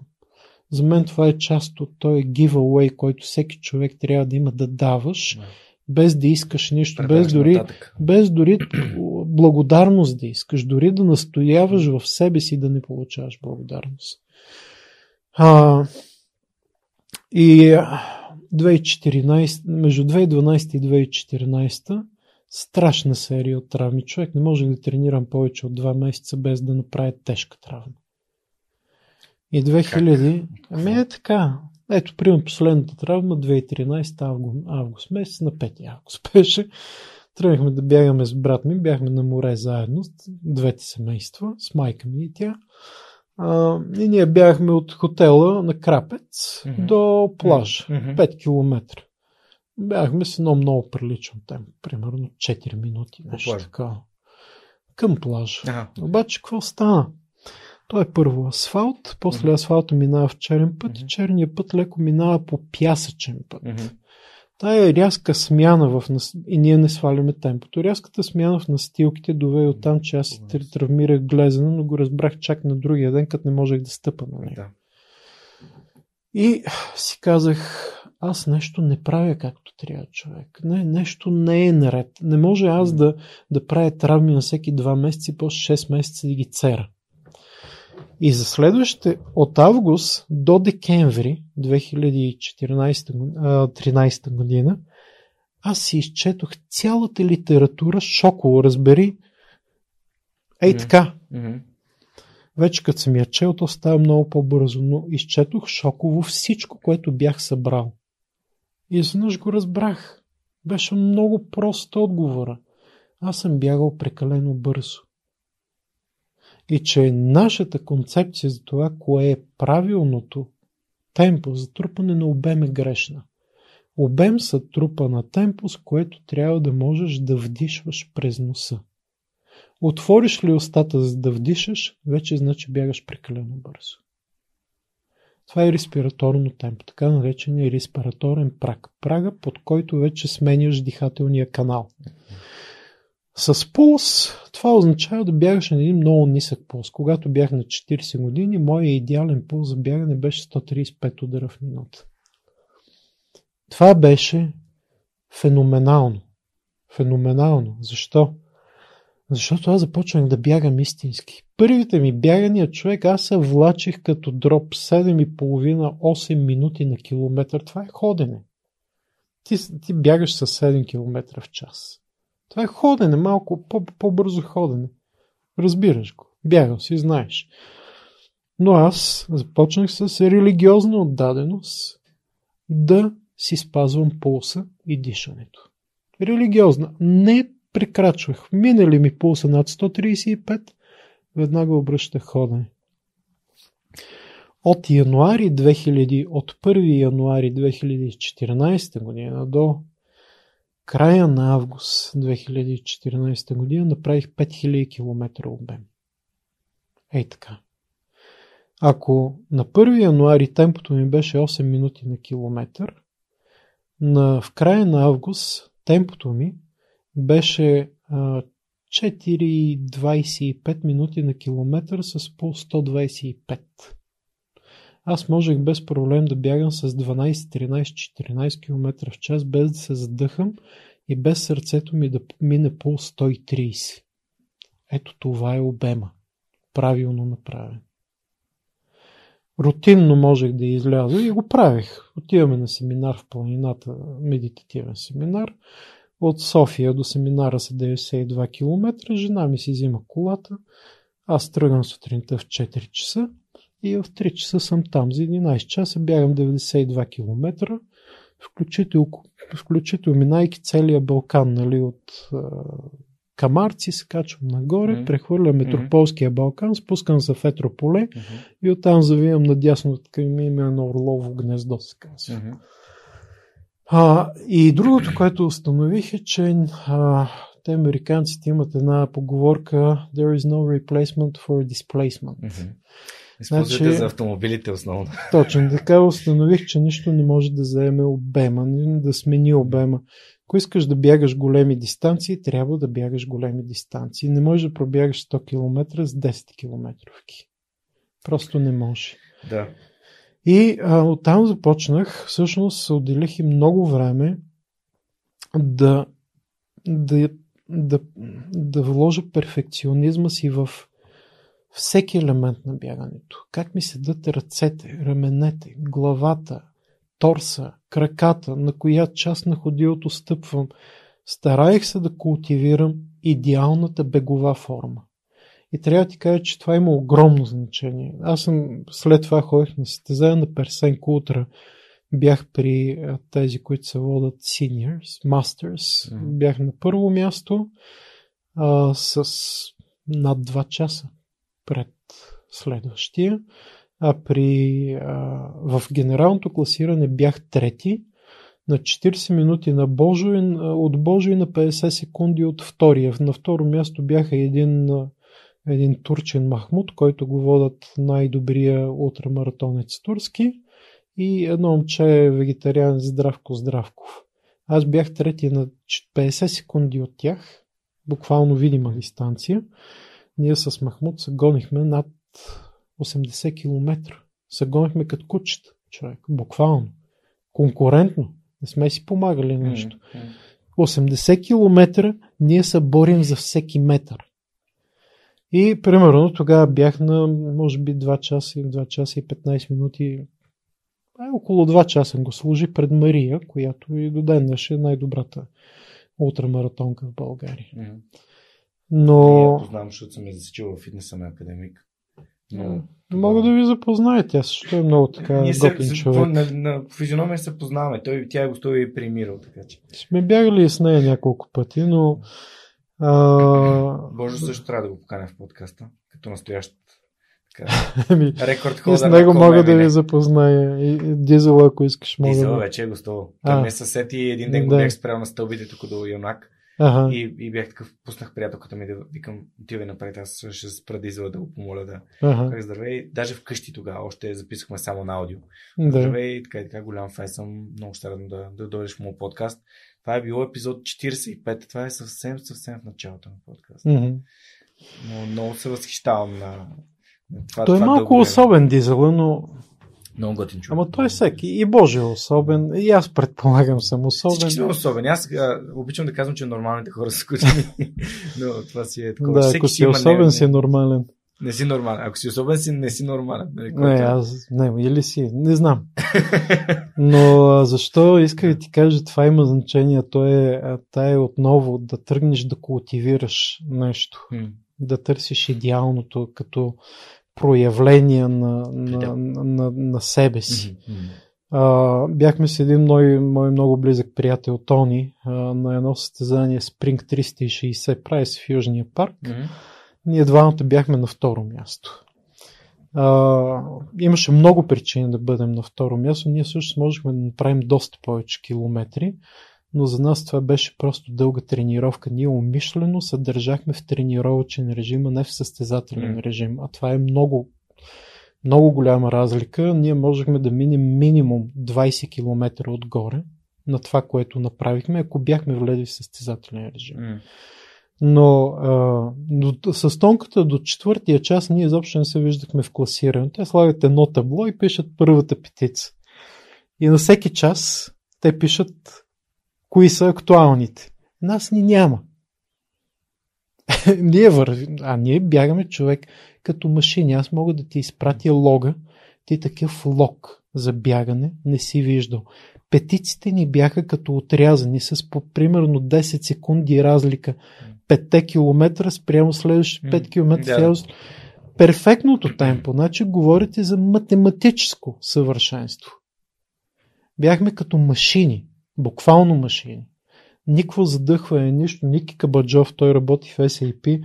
По едно време го затворихме там с поредната обиколка. Той вика, бе, мамка му, бе, поне се правете, че, ви, че сте изморени, бе. И явно е, че не сте. Поне се преструвайте заради нас, просто смъртните. Но след четвъртия час, тонката зае стана притеснена. Викам, човек, ние сега влизаме в темпо. Те сега почват да излизат. Така че спокойно. И вече между 5 и 6 час отнесохме всичките. Спечели едно момче Иван, един особняк много странен. Той спечели с това, че за последния час, като видя, че ние сме на път да го затворим, той се залепи за нас. Той ни водеше с една обиколка и се залепи за нас. И един час вървеше плътно зад нас двамата на един метър. Само и само да не позволи ние да го затворим и да М. с тази обиколка. Но за нас нямаше значение, ние не се състезавахме. Ако бяхме решили да състезаваме, можехме просто да дигнем темпото значително и готово. Но а, именно а, това е на четвъртия час всички започват да им падат раменете. Започва главата леко да идва назад. Започват да вдигат палците. Значи, ако някой бяга с дигнати палци, никога не може да ме бие. Ако аз съм във форма и ти бягаш с дигнати палци на ръцете, нямаш никакъв шанс срещу мен. Никакъв, дори теоретичен. Трябва да се прибия някъде. На някой байер да се прибие. Защо? Палците блокират цялото рамо. Мгм. Защото ти като вдигнеш тук, това напряга това сухожилие. От тук напрежението се предава тук и блокира предната Това глава. го има в джуджицу, знаеш ли? Не, не При- съм при- тренирал. Да, при, като бягаш от армбар, има да си дигнеш палеца, Ага. който явно ти помага да, да се превъртиш през това рамо. Що... Да, сигурно го има, но Да. аз емпирично Сега установих, че напрегнеш ли предната глава на рамото, това тук са три глави, Да, да, знаеш, да, знам. напрегнеш ли Аз предната, знам си, това започва да сваля цялото рамо напред, което е нормално. Ти тук имаш съкрещаване на мускул. да. Пуснеш ли рамото напред, ти вече тялото ти става и така, става изкривено. Мгм. Сваляш се целия напред. В тази боза нищо не можеш да направиш. Може да издържиш 4 часа. Аз съм бягал 20 часа. Не можеш да издържиш 20 часа това. Да. Ако искаш да бягаш толкова дълго, толкова много, трябва да си съвършен. И, и при мен, аз когато тренирах активно, за мен тренировката започваше на четвъртия час. Аз до четвъртия час просто бягах, за да стигна до момента, в който започвам да тренирам. И за мен тренировка, тренировката винаги е била след четвъртия час, възможно най-дълго време да задържа. Правил съм на стадиона на НСА по 200 обиколки. Отиваш сутринта и въртиш 200. И примерно, като почна леко да усещам, си казвам сега, ако направя тая обиколка идеално, продължавам. Ако не я направя, спирам. Но ако я направя, имам награда още една обиколка. Това ми е наградата за перфектното изпълнение. И веднага, моментално, избягането на това ниво, що аз не бях на лошо ниво, бягането на това ниво е постоянен чеклист. Значи ти бягаш и не спираш да си проверяваш глава, рамене, гръб, ръце. То си изграждаш си такава увереност на в смисъл един вид мен, като медитативно проверяваш тялото ти как се държи. Това е съвсем друга история. Това е чеклист. Да. Буквално минаваш като в Макдоналдс Да. за измиването на кенефите. Чеклист трябва да отбележиш измита мивка, измит да. диспенсер, Да. измито това, измислено. Големия момент беше обаче в бягането. Тонката го знаеш, защото ние сме бягали с него. Мога, мога да ги запознае. Тони Петков е невероятен бегач.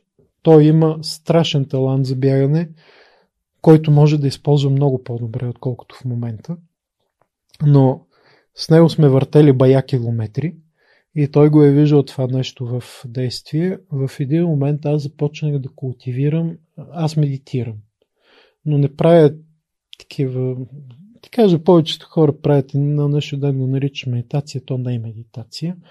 А това да се поичеш в нещо не е медитация, това да изпаднеш в състояние на захласнатост или това, което на английски се нарича daydreaming, също не е медитация. Медитацията е състояние, в което си напълно, а, напълно присъствен. Ти си тук, не си някъде в нещо си да витаеш в космоса. Ти си едновременно присъствен, но едновременно си и отсъствен. Защото медитацията иска детачмент, иска да се откъснеш от себе си. Това е много важно, спиритуалното тяло да се откъсне от егото, от това, което държи в тялото. Така че ти трябва да го имаш в същото време, трябва да си присъствен. Медитацията и изобщо буддийския, а, а, тибетския будизъм изисква голяма степен на присъственост. Огромна. И аз започнах да бягам с медитация. И, съм правил човек бягания. Аз заведох, направих си вече след 2014 Първите три месеца така ми беше да опитвам, след което си направих собствен метод, много добър, много резултатен, но а, а, когато вкарах медитацията, съм имал случаи, примерно, аз слагам часовника на всеки 10 км да изписука, Мгм. за да ям. За да не се налага да го гледам Да. постоянно. И примерно излизам и бягам 60 км. И на всеки 10 км той прави пил-пил. И аз не съм усетил кога е станало това нещо. Буквално М. потъвам в медитация, но бягам. И те 10 км не ги усещам кога са минали. Аз си мисля, че е, сега съм. Е, сега е било предното ядене. Аз си правих суши ролки, си ги слагам в раничката с водичка и една суши ролка на всеки 10 км. Буквално не се усещаше разстоянието. С Тони Петко сме бягали на нашата къща в Балкана. Нали, той виж как влизам в медитация. И, и, и разбери, минават 10, 20, 30, 40, 50, 60 км и теб не може да те трогне нищо, ти можеш да продължиш, стига да имаш храна, можеш да продължиш още много, можеш да продължиш още 200 км. Защо? Защото когато медитираш, нямаш натоварване на психиката.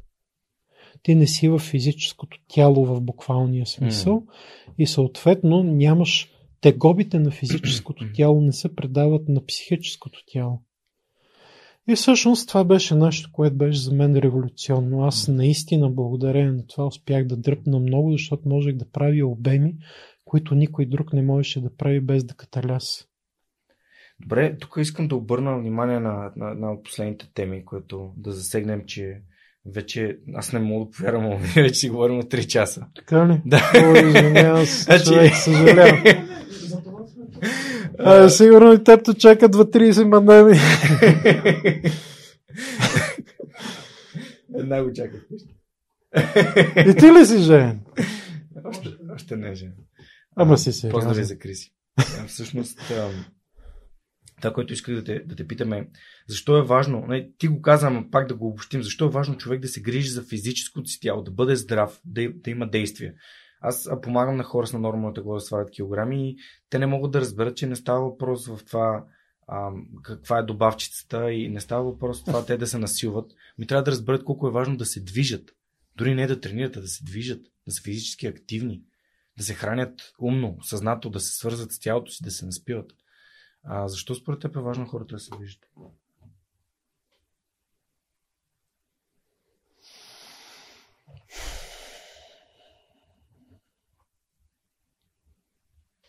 Или се за себе си? Чуда се дали а, аудиторията, която не може да го разбере, изобщо може да бъде обяснено. Защото ние Кажи можем за да... Теб, кажи за теб защо. Аз обичам да вярвам, че хората се, те, си, те си откриват нещо за тях. Те ще го слушат епизод първи, втори, трети път. Ще си намерят всеки път нещо ново. За, значи, за мен те са страшно много аспекти. Нека да започнем от най-най-фундаменталния. Това ти помага да свържеш телата в себе си. Помага ти да свържеш физика и психика. Да изградиш връзка, която в легнало състояние няма как да изградиш. Много си най-най-велики интелектуалец на света. Това е нали, идеално. Това изобщо не означава, че ти имаш наистина, как да кажа, дълбока връзка с душата си. Защото интелектуалността и връзката с душата нямат нищо общо. Аз мога да ти дам примери с, с хора, които съм намирал на полето да берат череши, които са ми давали за, по отношение на душа и биване на това да си. Много по-дълбока мъдрост, отколкото хора с докторски или професорски степени. Така че е много важно нали, да отделим интелектуално, душевно, физическо. Интелектуалното не може да те свърже с душата ти. Докато пътя между физическото и душата той е много непосредствен. Много той е хормонално обословен дори. И ти помага да започнеш да изграждаш тази връзка. Аз четам, че е много трудно да намериш връзка с душата си, ако не можеш да, да спортуваш. Не казвам, че е невъзможно. Ние имаме много светли примери на, на хора, които са били в а, инвалиди, да речем, и пишат абсолютно феноменална поезия. Невероятна поезия. Ти виждаш, че тая поезия може да извира само от душата и от никъде другаде. Тя не е продукт на интелектуален напън, тя е продукт на душевно изживяване. Така че в никакъв случай би било изключително арогантно да твърдим, че единственият начин да стигнеш душата е чрез тялото, но да спортуваш опосредства този М. път, съкръщава го и освен това много важно нещо, дава ти време. Когато излезеш да побягаш малко, особено сам, Ти имаш време за себе си, с себе си.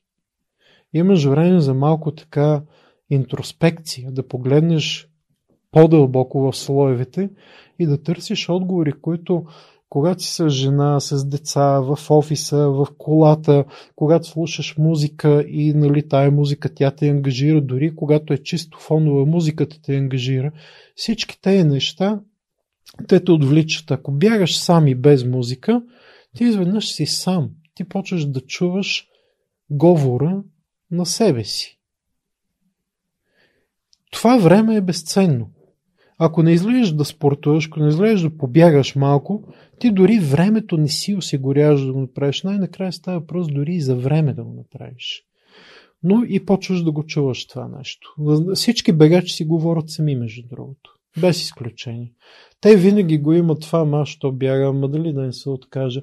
И, и след това си казва, не, няма да се откаже, бягам, защото ми харесва. Ето, винаги, всеки бегач има е той вътрешен разговор, в който някакво демонче там се опитва да те спре, някакво ангел, че се опитва да накара да продължиш. Mm. Така че, затова в този контекст е наистина и не всеки спорт става, между другото. И не във всякакви условия. Мен в плуване ми се е случило това. Айде, спри, сега на кой ще се доказваш. Да, абсолютно. За какво го правиш изобщо? правиш, бе, да, в ултрамаратоните това е любимия въпрос. Ти знаеш как се бягат 150 км с този въпрос. Супер. Отиваме към последния въпрос на, на епизода за днес. Аз съм сигурен, че можем да си поговорим по нещо, да направим един утра, утра свърх човека а, с Иван Христанов. Всъщност въпросът е как можем да направим България едно по- по-добро място. Много иска си говорим за лична отговорност. Ти го спомена. Надявам се, че хората така им е влязло, че го казваш, защото това според мен е едно от най-важните неща, но ам, сега тук аз го подчертавам, за да върна вниманието към него, но а, да, въпросът е как според теб да направим България едно по-щастливо място.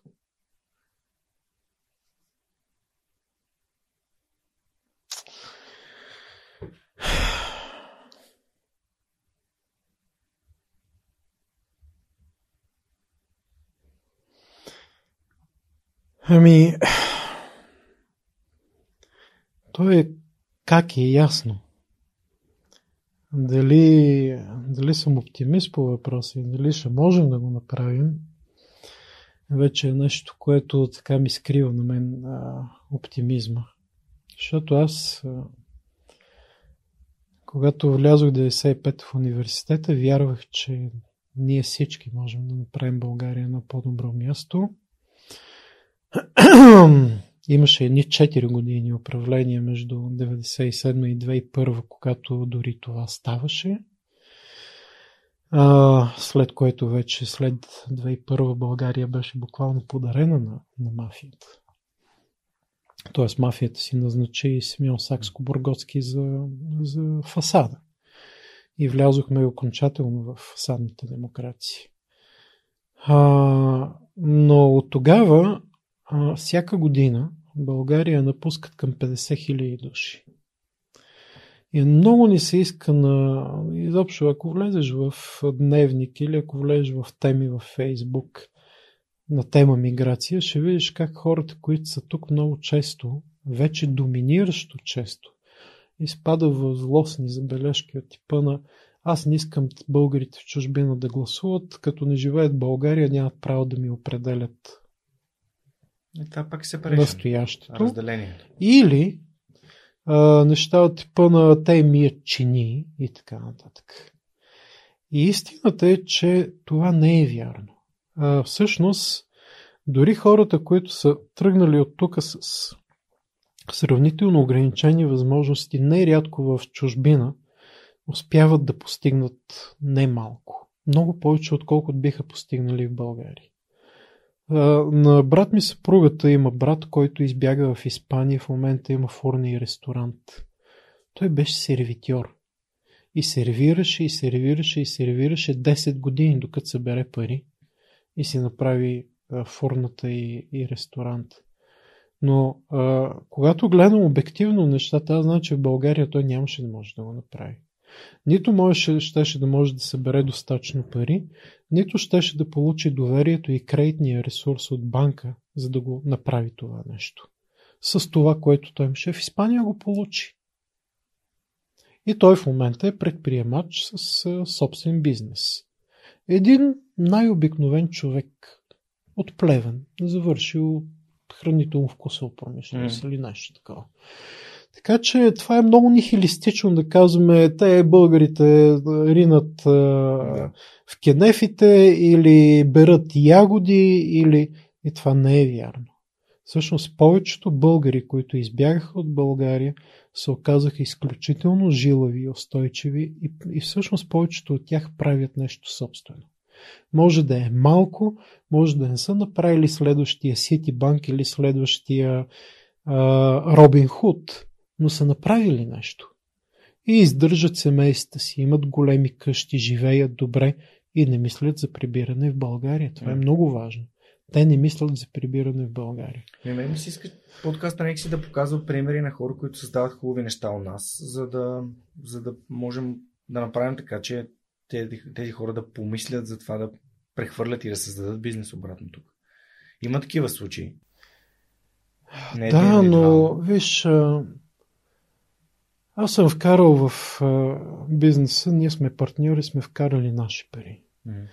Имаме десетки клиенти, продаваме милиони продукти. Има ни в буквално всяка европейска държава. И въпреки това аз не мога да взема финансиране през а, програми за... А, и между другото имаме една и такава етажерка пълна с награди за иновации. Награди, които не сме искали. Обаждат ни се да речем от Министерството и ни казват, вие имате най-инновативните продукти и на годишното, такава, на, на годишното там награждаване, елате за този, този и този продукт, вие имате награда за иновация в сегмент Еди кое си. И, а, и въпреки, че сме страшно иновативни, ние не можем да кандидатстваме програма иновации. Въпреки, че сме страшно конкурентно способни, и, и, и западните ни конкуренти постоянно взимат еврофинансирания за да растат, постоянно го правят. Ние не можем да вземем финансиране по програма конкурентно способност. От 3 години насам ние не можем, разбери, ние не стигаме от там дори да можем да подадем документи, защото ние се на нещо не отговаряме. Mm. В същото време обаче, конкурентна на мен компания взе 5 милиона финансиране лева, която има един клиент, няма иновация, няма продуктово портфолио. Ние започнахме 6 продукта, в момента имаме 400 продукта. Mm-hmm. Те имат 2, 3, 4 продукта. Mm-hmm. И ние не можем да вземем пари.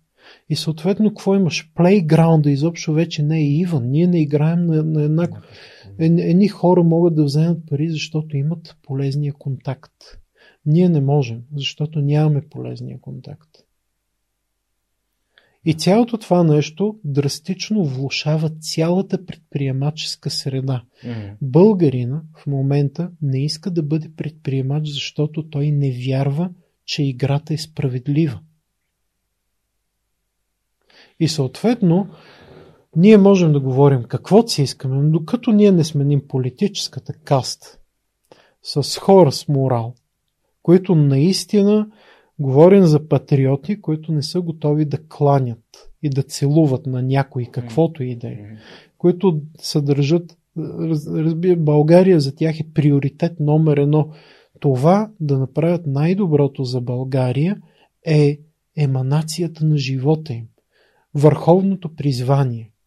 Ние не сложим ли политици такива, всичко останало няма смисъл. И разбирам, че ти искаш оптимистично послание. Но аз, жив... аз съм предприемач вече 20 години. Юни месец става 20 години, откакто аз съм предприемач. И за тези 20 години видях как на поколения българи предприемаческите усилия биват компрометирани заради политическата класа. Mm. Ние отиваме на изложение и сме човек, разбери, най-добрите. Най-добрите. С много по-добри от другите. И в момента, в който кажем, че сме българи, и другите си обръщат гръб и си тръгват. Хората, които трябва да вкарат нашите продукти в конкретната верига държава магазин. За последните 10 години да си българин стана пасив. огромен пасив. Казваш, че си българин, аз съм мислил за, за това да се преместим, да живеем навън и да не казваме, че сме българи. Ако щеш, вярвай. В момента имам висящи предложения, как си говорим в този момент за имам 3000 квадрата в Польша, които ако сега кажа, моментално мога да ги насела. Също и в Испания, в северо-западна Испания, на границата с Португалия и Франция. И, и аз продължавам от 20 години, та до ден нашен, дори в този миг, аз съм в дилемата, ще продължавам ли да се опитвам да направя нещо или не. И отговор е, когато хора като Калимбат, mm. като мен, като Елвин, като Благовеста, mm. когато ние, или като Ицито Кабадаев, когато ние станем властта, чак тогава нещата се оправят. Защото това сме хора с морал. Защото ние сме готови да страдаме на лично ниво, за да има обществена полза. Както сме го правили многократно и всеки, ние всеки ден го правим. Всеки ден, който ти отидеш на работа, ти се лишаваш от времето с децата си или възможно си помързилуваш и в същото време ти имаш едни тунеядци. Ти знаеш какво е по хижи, такива по-достъпните хижи, както е под Бузлуджа има една бившата резиденция на тато. Значи, когато отидеш в едно скъпо, хубаво място в Нью Йорк, виждаш млади предприемачи. Да. А в България, в скъпите ресторанти, няма млади предприемачи. Виждаш едни чечковци и лелки, които по всичко им лича, че са на държавни служби. Единственият начин те да са тук е да взимат подкупи. Единствения. Mm. Така че ние загубихме критичната маса. Прекалено много хора, които имаха силата да направят нещо, напуснаха България за последните години, последните 10 години. Масово говорим за едни няколко 200-300 хиляди души са напуснали България, то хората, които могат да правят нещо, които искат да правят нещо. Те, те имат смелостта, защото както ти сега ще си кажеш, аз ще направя подкаст, така утре той ще си каже, аз ще направя приложение, но вместо да си каже, аз ще направя приложение, той си казва, аз ще използвам тази сила, която ми дава увереността, че ще направя нещо и ще си кажа, сега ще напусна България. Защото да напуснеш България се иска абсолютно същата сила, която се иска за да направиш нещо, да бъдеш предприемач. И ние на всеки човек, който напуска България, трябва да гледаме като и на един напуснал България предприемач. Човека с силата да променя. И Тоест, тая сила... има сила да променя. Ами, за съжаление, не. Много хора нямат сила да променят и те не напускат България. Те се седат тук. Загубихме прекалено много динамични хора. Затова е най- най-важното нещо. Какво трябва да направим? Трябва да намерим начин да инсталираме морални хора горе. И тези хора трябва да имат няколко топ приоритета. Първият топ приоритет е образованието. Учителя трябва да е Бога в което и да е населено място. Абсолютно дисциплината в училище, качество на образование трябва да са абсолютно на безпредседентно високо ниво. И това може да стане само с високи заплати и постоянно обучение. Така че първото е морални хора на властта, второто е брилянтно образование и третото е България трябва да стане толкова хубава държава благодарение на тези двете за едни десетина години, че не българите да искат да се върнат в България. Чужденците да искат да дойдат в България, англичаните да си кажат, аз искам да отида да живея в България, а не пенсионера, който си купува някаква къщичка в България, защото му е по-ефтино.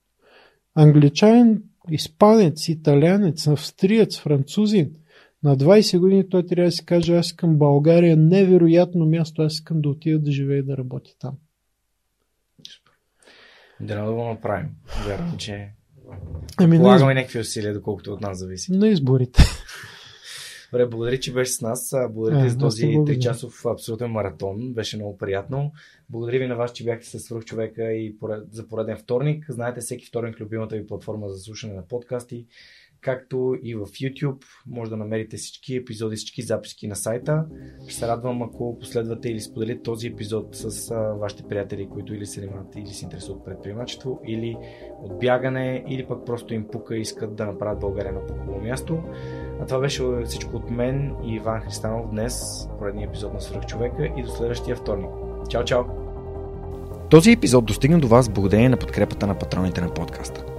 Адриан Голяшки, Александър Александров, Александър Гейне, Александър Гиновски, Александър Киречев, Александър Куманов, Александър Силгиджан, Ангел Георгиев, Андрей Грозданов, Анелия Стоянова, Ани Сарамбелиева, Анна Андонова, Анна Радева, Асен Величков, Асен Цветков, Атанас Атанасов, Атанас Деневски, Бисер Вълов, Богдан Дринков, Богомила Трайкова, Борис Тилов, Борислав Борисов, Борислав Дончев, Борислав Сандев, Боряна Георгиева, Валентина Алексиева, Василия Свилева, Вили Енчев, Величка Георгиева, Вентислав Спасов, Весето Купенов, Виктор Калчев, Велизар Ганчев, Галин Стефанов, Георги Генов, Георги Димитров, Георги Йорданов, Георги Капазин, Георги Малчев, Георги Москов, Гилджан Джебирова, Даниил Петков, Даниел Гочев, Даниел Гошев, Денислав Здравков, Деница Димитрова, Джанер Кафеджи, Джейн Димитрова, Диана Мечкова, Диана Рангелова, Димитър Дечев, Димитър Димитров, Димитър Колев, Димитър Куртев, Димитър Парушев, Добри Кусов, Евгения Гъркова, Евелина Костадинова, Ели Спасова, Емил Иванов, Емилия Цветкова, Емилиян Николов, Емин Мола Ахмет, Енчо Боев, Живко Джамяров, Живко Тодоров, Захари Захариев, Ивайло Кенов, Ивайло Методиев, Ивайло Христов, Ивайло Янков, Иван Банков, Иван Белчев, Иван Игнатов, Иван Кузманов, Ивелин Стефанов, Игнат Ганев, Илиян Иванов, Илко Шивачев, Ина Тодорова, Йордан Василев, Йордан Димитров, Ирена Иванова, Камелия Танасова, Камен Стойков, Катерина Апостолова, Катрин Стоилова, Кирил Юнаков, Константин Данков, Константин Пеловски, Константин Спасов, Коста Атанасов, Красимира Банкова, Кристиян Вълов, Кристиян Иберик, Кристиян Михайлов, Лиляна Батолова, Лиляна Берон, Лъчезар Димитров, Люба Венкова, Люба Ганчева, Любомир Василев, Любомир Киров, Людмил Карауланов, Маргарита Троанска, Марин Митев, Мария Дилова, Мария Митева, Мария Тодорова, Марияна Лозанова, Мартин Ангелов, Мартин Бенков, Мартин Петков, Мартина Георгиева, Майя Йовчева, Милена Младенова, Милин Джалалиев, Мими Ридър, Мирослав Желещев, Мирослав Моравски, Мирослав Филков, Митко Василев, Михаил Касапина, Моника Ангелова, Надежда Гешева, Надя Шумкова, Невена Пеева, Нетко Христов, Нели Димитрова, Никола Томов, Николай Василев, Николай Георгиев, Николай Маринов, Николай Янев, Нида Проданова Йоцева, Октай Чубан, Павел Начев, Павлина Андонова Иванова, Павлина Маринова, Петя Панайотова, Петя Стоянова, Пламен Иванов, Пламенка Матеева, Преслав Каршовски, Радислав Данев, Радослав Георгиев, Радослав Панайотов, Радослав Радоев, Радостин Христов, Райко Гаргов, Ралица Куманова, Рифито Балакчи, Роберта Костадинова, Русица Бойкова, Русица Русева, Румен Митев, Светослав Маринов, Севгин Мустафов, Севдалина Александрова, Семра Кафа, Силвина Форнаджиева, Силяна Йорданова, Симона Дакова, Синди Стефанова, Стани Цветанова, Стефан Чорбанов, Таня Кърчева Казакова, Таня Панайотова, Теодор Катранджиев, Теодора Ангелова, Теодора Георгиева, Тодор Лазов, Тодор Петков, Филип Алексиев, Хараламби Хараламбиев, Християн Ненов, Християн Стоилков, Християна Василева, Христо Бакалов, Христо Христов, Цветелина Тотева, Цветомир Цвятков, Юлиан Урдов, Юлиана Андреева, Яна Петрова, Яни Джуров и Ясен Михайлов. Благодаря ви, приятели! И разбира се, специални благодарности на екипа, който ми помага вече почти 5 години да развивам свърхчовека. А това са Радослав Радоев, Анелия Пейчева, Ана Мария Ангелова, Яница Цонева, Моника Ангелова и Симеон Миронов. Благодаря ви, приятели!